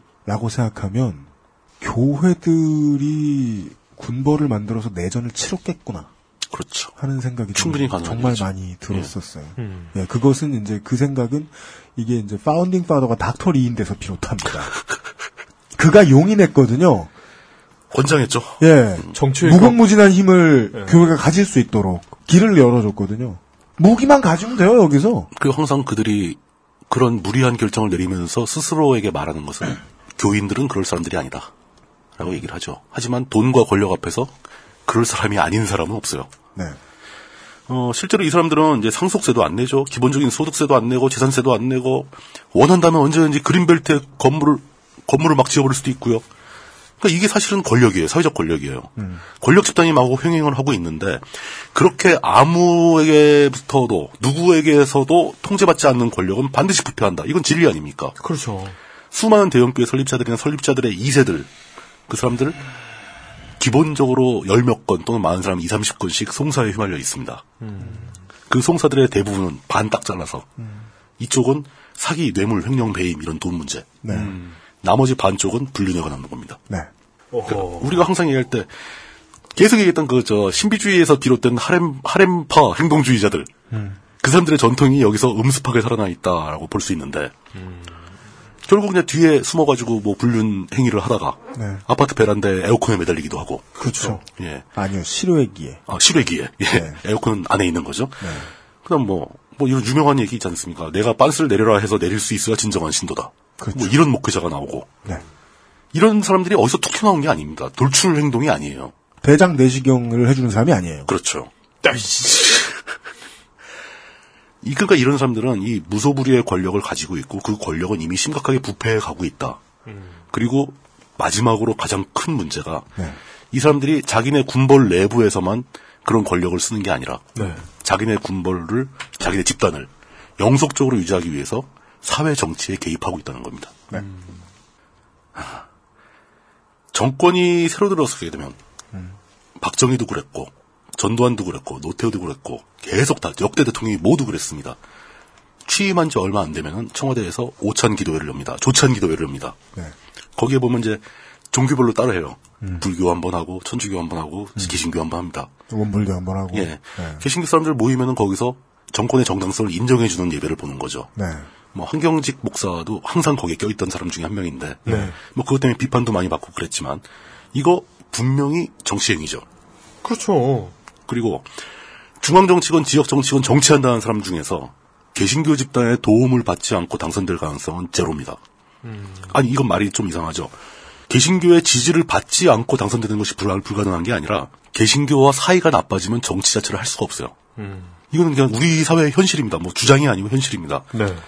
제가 참 아직 뭐 이제 짬이 몇 년 안 돼서 경력이 이제 얼마 안 일천해서 잘은 몰라도 그거 하나만큼은 분명해요. 정치는 개신교랑 단 싸우면 임파서블입니다. 임파서블 할수 있는 게 없습니다. 출마 자체가 불가능해요. 네. 지금 출마해서 당선된 현재 어떤 공, 그 공직 선거에 출마해 당선된 대의기관인 국회의원을 하고 있거나 아니면 지자체 단 장- 장을 하던 사람도 하던 도중에 개신교 집단을 비난했다가는 그 자리에서 풍비박산이 납니다. 풍비박산이 납니다. 그리고 이제 좀 의연하게 대처할 수 있는, 어, 푸르게 대처할 수 있는 그런 정치인이라면 지금 내가 뭐 구청장이다, 예. 뭐, 뭐 기초단체 의회 의장이다 이 정도잖아요. 그렇죠. 그러면 그 이상 단계로 올라가지 않을 각오하고 그렇죠. 이번 임기 끝내면 그만둘 생각하고 하는 거예요. 가는 거예요. 예. 네.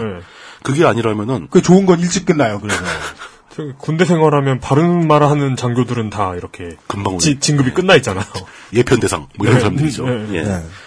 이게 실제로 선거 한 번 치르려면은 지역의 후원자들이 되게 많아야 되거든요. 네. 그 사람들이 내주는 돈에 의지하지 않을 수가 없어요. 정치는 비용이 많이 들어가니까. 근데 만약에 내가 개신교를 비판하는 비난하는 말을 했다. 그러면 당장 그 후원자들이 나 아우성입니다. 개신교 신자가 아니더라도. 왜냐? 그 사람들은 음모로 양으로 그 지역에서 개신교 집단과 거래를 하지 않으면 사업을 유지할 수 없는 유지들인 거예요. 네. 맞습니다. 그래서 완전히 그냥 비서실, 그 보좌관들이나 비서실을 통해서 발칵 뒤집어집니다. 개신교에 대해서 정치인들이 아무도 언급을 안 하는 이유가 거기 있는 거예요. 네. 칭찬하면 칭찬한다고 욕먹겠지. 비난하면 그날 정치 생명이 끝나니까 언급 자체를 안 해버리는 겁니다. 그리고는 그 커뮤니티에서 짐을 싸들고 도시락을 싸들고 와가지고 정치인에게 반발하는 그 교인들도 그렇죠. 내가 꼭 교회에 있고 싶어서 있는 거 아니에요. 그럼요. 하는 수 없이 선택하는 거예요. 살기 위해서. 이쯤 되면 딱히 누구를 위하는 것 같지도 않아요. 저 교, 교회가. 군벌이에요, 군벌. 네. 지역 군벌이에요, 완전히. 이렇게 되면은 저걸 살펴봐야죠. 이 개신교 집단이 갖고 있는 그렇게 무한한 막대한 권력이 어디에서 나온 거냐? 공식적으로 정치적 권력을 부여받은 적은 없잖아요. 네. 네. 우리 사회 민주공화국에서 개신교 집단한테 무슨 권력을 줬습니까? 준 적 한 번도 없어요. 하지만 주 님에게서 나온 권력입니다. 주님의 권능, 예, 그렇습니다. 비공식적으로는 실제하고 현존하는 엄청난 권력을 가지고 있지 않습니까? 네. 그 사람들이 원하는 것은 자신들이 이렇게 권력과 권세를 누리는 이 현실이 지속되길 바라는 거예요. 네. 바뀌기가 싫은 거예요. 더 갖고 싶겠죠. 더 갖고 싶은 건 바라지도 않겠다. 이거는 유지해달라라고 주장을 하고 있으면서 그렇게 비공식적인 권력을 이 사회에서 어떤 식으로 써야 하는지를 지금 반세기 넘게 연습하고 써오고 있는 중입니다. 네. 해방 이후 계속. 그러니까 이런 느낌. 지구의 자전을 맡고 있는 거예요. 내가 선 땅만 영원히 봄이었으면 좋겠다. 예, 항상 그런 거죠. 그 사이에 주변의 생태계는 답하게 될 거예요. 반대편은 얼어 죽고. 이렇게 권력을 가지고 정치에 개입하고 있는 그 집단이 다른 사람들한테 정치에 개입하지 말라고 요구하는 경우가 많습니다. 네. 어떤 경우냐면 뭐 천주교 정의구현 사자단이나 뭐 진보적인 개신교 목회자들이 소외받고 버림받은 약자들을 위해서 뭔가 발언을 하면은 왜 성직자들이 정치에 개입하냐고 화를 냅니다. 그렇죠. 이게 지금 땅굴을 다 뚫었는데. 나는 미국 시민권자인데. 그, 난못 따라하겠다. 그 성대모사가 굉장히 히트를 친 것 같은데 아이, 앞으로 너무 무리하지 마세요. 아, 그땐 진짜 그 성령이 내려가지고 한 거여서 방언이었어? 네, 강원이었어요. 어, 제가 보기에는 종교는 태생적으로 정치적이에요. 안 정치적일 수가 있습니까? 어떻게 안정치적입니까? 그러니까 종교가 한 사람의 세계관과 가치관을 결정하는 사상 체계인데 네. 그런 사상이 정치에 연관이 없다는 건 말이 안 되는 거죠. 뭐 종교가 뭐 도교라 치죠. 그래가지고 뭐. 독일도 정치에 관심이 뭐 이 나라와 있죠. 저 나라 사이에 개 짖는 소리가 뭐 서로 들려야 되는 아 그거 자체도 정치적인 거잖아요. 그럼요. 천주교 정의구현 사자단 같은 사람들을 비난하는 교단의 지도자들도 정치 활동을 하고 있는 거고, 물론 당연히 천주교 정의구현 사자단 같은 사람들도 정치 활동을 하는 겁니다. 양쪽이 똑같이 정치 행위를 하고 있다는 공통점이 있지만, 오히려 기독교의 근본적인 관점에서 봤을 때 누가 가치 있는 거냐? 네. 그것은 그 사람들이 하는 행동의 최종적인 목적지가 어디냐? 그 목표가 누구냐를 보면 된다는 거죠. 탄압받는 이스라엘 백성입니다. 그렇죠. 여기에 이스라엘에 괄호 넣고 비우면 됩니다. 그럼요. 네. 그 어떤 행동이 유대 땅을 지배하는 로마 지도자 총독을 위한 거냐? 네.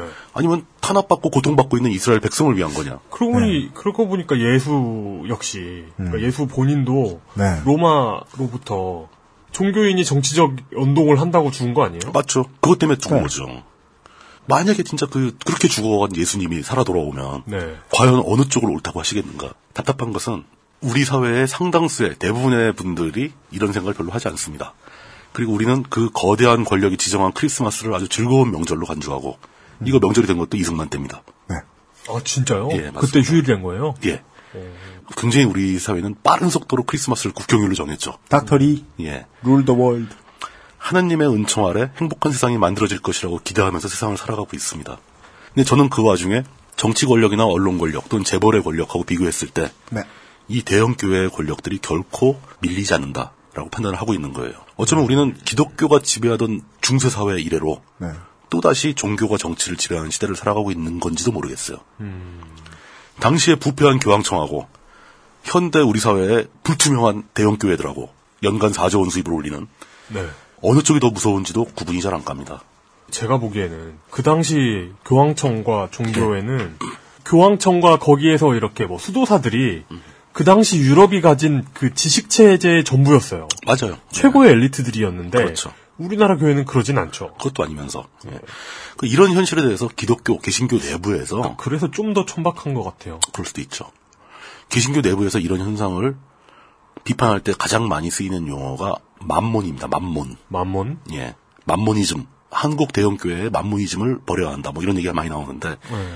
만모는 추상적인 용어로 이제 부, 탐욕, 뭐 이런 거, 권력에 대한 집착 이런 걸 의미하고요. 이게 뭐 해- 해석 설화적으로 해석하게 되면 이제 성경을 해석할 때 만모는 지옥으로 떨어지는 사탄 중에 하나예요. 네. 뭐 베일제법의 다른 이름이라고 이름이라고 주장하기도 하고. 네. 그러니까 뭐 땅을 파서 광산을 만들어서 금을 캐내게 해준 게 만몬의 역할이라고 해요. 그러니까 돈 좋아하는 걸 만몬이라고 하죠. 그 만몬이라고 비교하, 저, 비유하면서 비판하는 움직임이 개신교 내부에 있다는 것은 사실입니다. 그리고 그 개신교의 대형교회 집단들이 서로 분파별로, 교파별로 갈라져가지고 서로 경쟁하고 있다는 게 오히려 다행스러워 보입니다. 물론 그렇다 해도 중요한 안건이 생기면 그들이 한순간에 결합을 또 하죠. 네. 결국 우리한테 주어진 남은 유일한 희망은 희망적인 얘기도 해드려야죠. 21세기 들어서면서 개신교의 신자 비율이 급속히 감소하고 있습니다. 정확한 통계가 교회들이 인정하지 않으려고 하기 때문에 나오진 않고 있는데 상당히 많은 분들이 이런, 이런 점을 인식을 하고 지적을 하고 있거든요. 네. 그 결정적으로 또 개신교 집단의 리더들, 대형교회의 목회자들이 약간 히스테릭한 반응을 보이고 있어요. 신자, 신자 수의 변화에 따라서. 네. 자신들끼리 경쟁이 치열한 것도 문제지만 네. 전체적으로 봤을 때 개신교 전체의 신자 수가 현저하게 줄고 있다는 것은 사실로 보이거든요. 뭐 경제가 마이너스 성장을 한다. 시장이 줄어든다. 똑같은 거죠. 그렇죠. 그 사람들은 아마 현실적인 수치를 알고 있을 겁니다. 뭐냐면 예배에 출석하는 신도 수를 출석 체크를 하진 않지만 매주 주일마다 들어오는 헌금 액수가 줄고 있을 거라는 거죠. 북한이스탄의 북한 내 주민들과 비교하여 교인들이 가질 수 있는 유일한 메리트죠. 싫으면 안 나갈 수 있다. 그러니까 선택권이 있다는 거예요. 예. 그렇기 때문에 요즘 정 싫으면 요즘 못 그- 나간 사람도 있지만. 그거 보이잖아요. 길거리 다니다 보면 이제 그 사거리 같은데 네. 매대 차려놓고 커피 따라주는 음. 전도사 전도하시는 분들 네.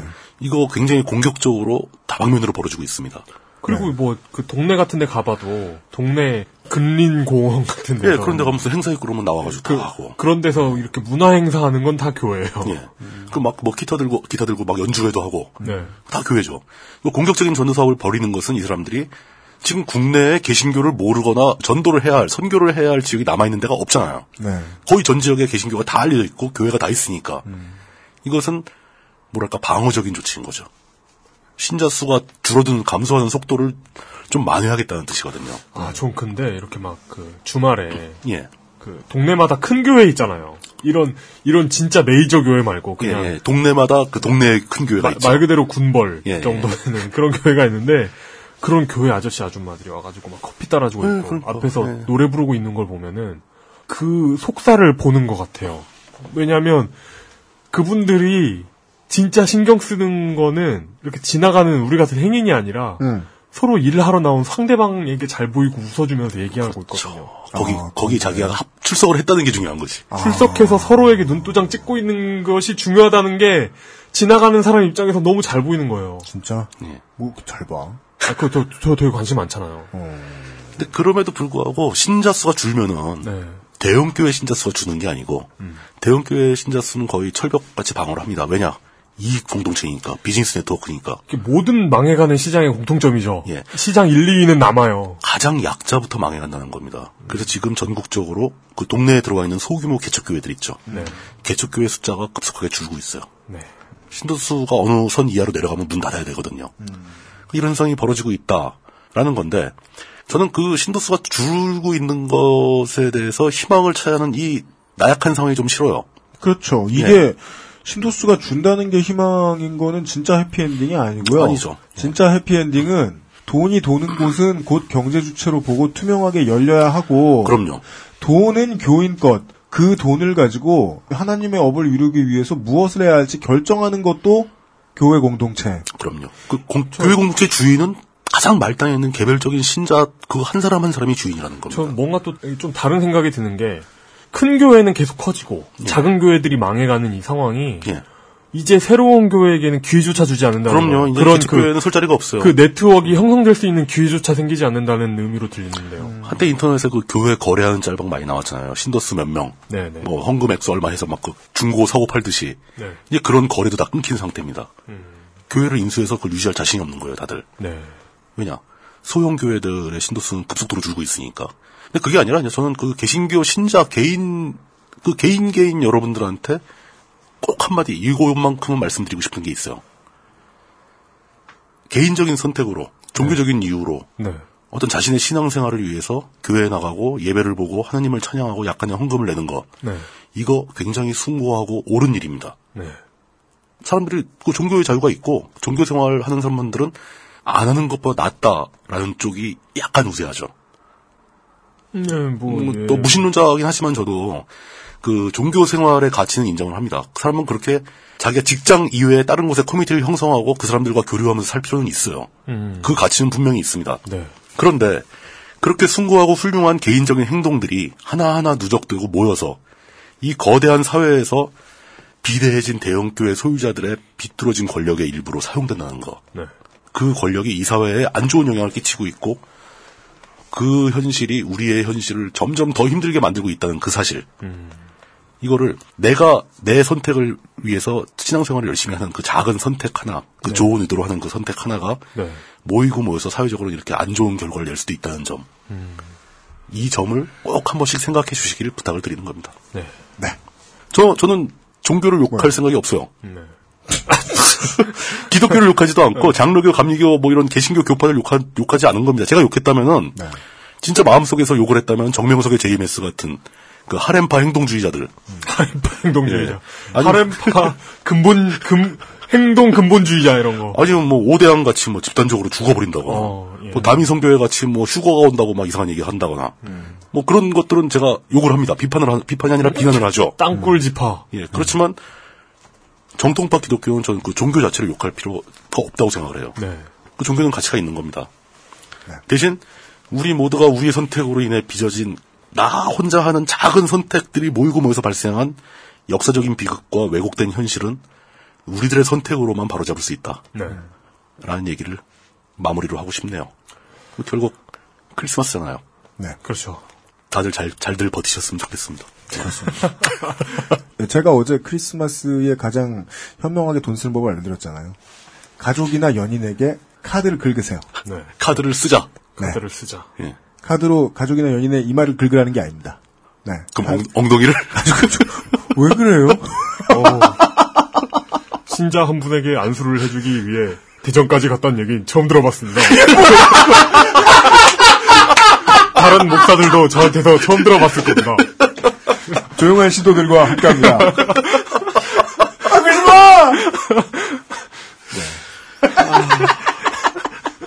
무슨 얘기인가 하고 듣다가 네, 여기까지 어, 2014년 크리스마스 시즌에 준비한 오늘까지의 교회 이야기였습니다. 우리 이렇게 교회 욕하면 지옥 가는 건가요? 그니까 말이죠. 지옥에 가면 저희들이 만약에 어떠한 기술을 에, 창조해낼 수 있다면 저희가 5차원 세계에서 어떻게든 책꽂이를 이렇게 밀어가지고 중력파를 이용해서 예, 그 먼지를 떨어뜨릴 수 있다면 여러분들께 지옥이 어떤지 알려드릴게요. 빨리 와라. 네, 이게 어떤 그 둠의 그 어떤 오프닝 그 스토리 같은 네. 이렇게 해서 지옥문 열렸어. 예 그래서 둠이 시작돼서 지옥에는 어, 괴물들과 총알밖에 없어요. 방향 BFG도 있지. 이렇게 그 방향만 잘 하면 위아래는 저절로 조절돼서 쏴지는 총과 그렇지 방향만 잘 맞추면 그렇죠. 맞습니다. 그리고 어, 인화물질이 가득한 드럼통. 비밀문. 방사성 오염물질이 들어있는 상자도 많잖아요. 그리고 그쪽으로 들어가면 방사성 오염 물질을 피할 수 있는 옷도 있어요. 네, 그러니까. 나중에 입어도 보호돼요. 아, 지옥이 정말 둠처럼 생겼는지 예, 저희들이 알려드리도록 하겠습니다. 아, 여기까지가 크리스마스 시즌에 히스테리 사건 파일 그것은 알기 싫다였습니다. 지금 원래 일정대로라면 내년에 뵈야 되는데 예, 저희가 다음 주 수요일 어, 2014 2014년의 마지막 날에 여러분들을 뵐 수 있는 방법이 있을지 알아보고 있습니다. 차후에 페이스북과 트위터를 통해서 다음 주 방송 일정 알려드리도록 하겠습니다. 이용 상임수석과 물뚝심송 종교 의견가 그리고 유현수의 책임 프로듀서였습니다. 감사합니다. 예, 감사합니다. 지금 듣고 계신 방송은 히스테리 사건 파일, 그것은 알기 싫다입니다. XSFM입니다.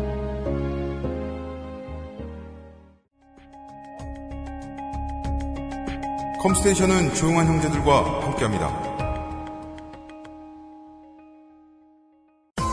10분으로는 부족합니다. 당신의 실력을 충분히 높일 수 있는 최적의 시간. 25분간의 전화 영어.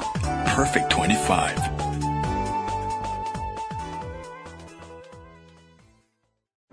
대형 서점 문고 코너에서 산 그녀의 최고급 다이어리가 갑자기 초라해 보인다면? 스테픈 울프 빈티지 다이어리 10년을 쓰려고 샀던 그의 벨트 1년밖에 쓰지 못했다면? 스테픈 울프 한우 가죽 벨트 Steppenwolf, genuine leather.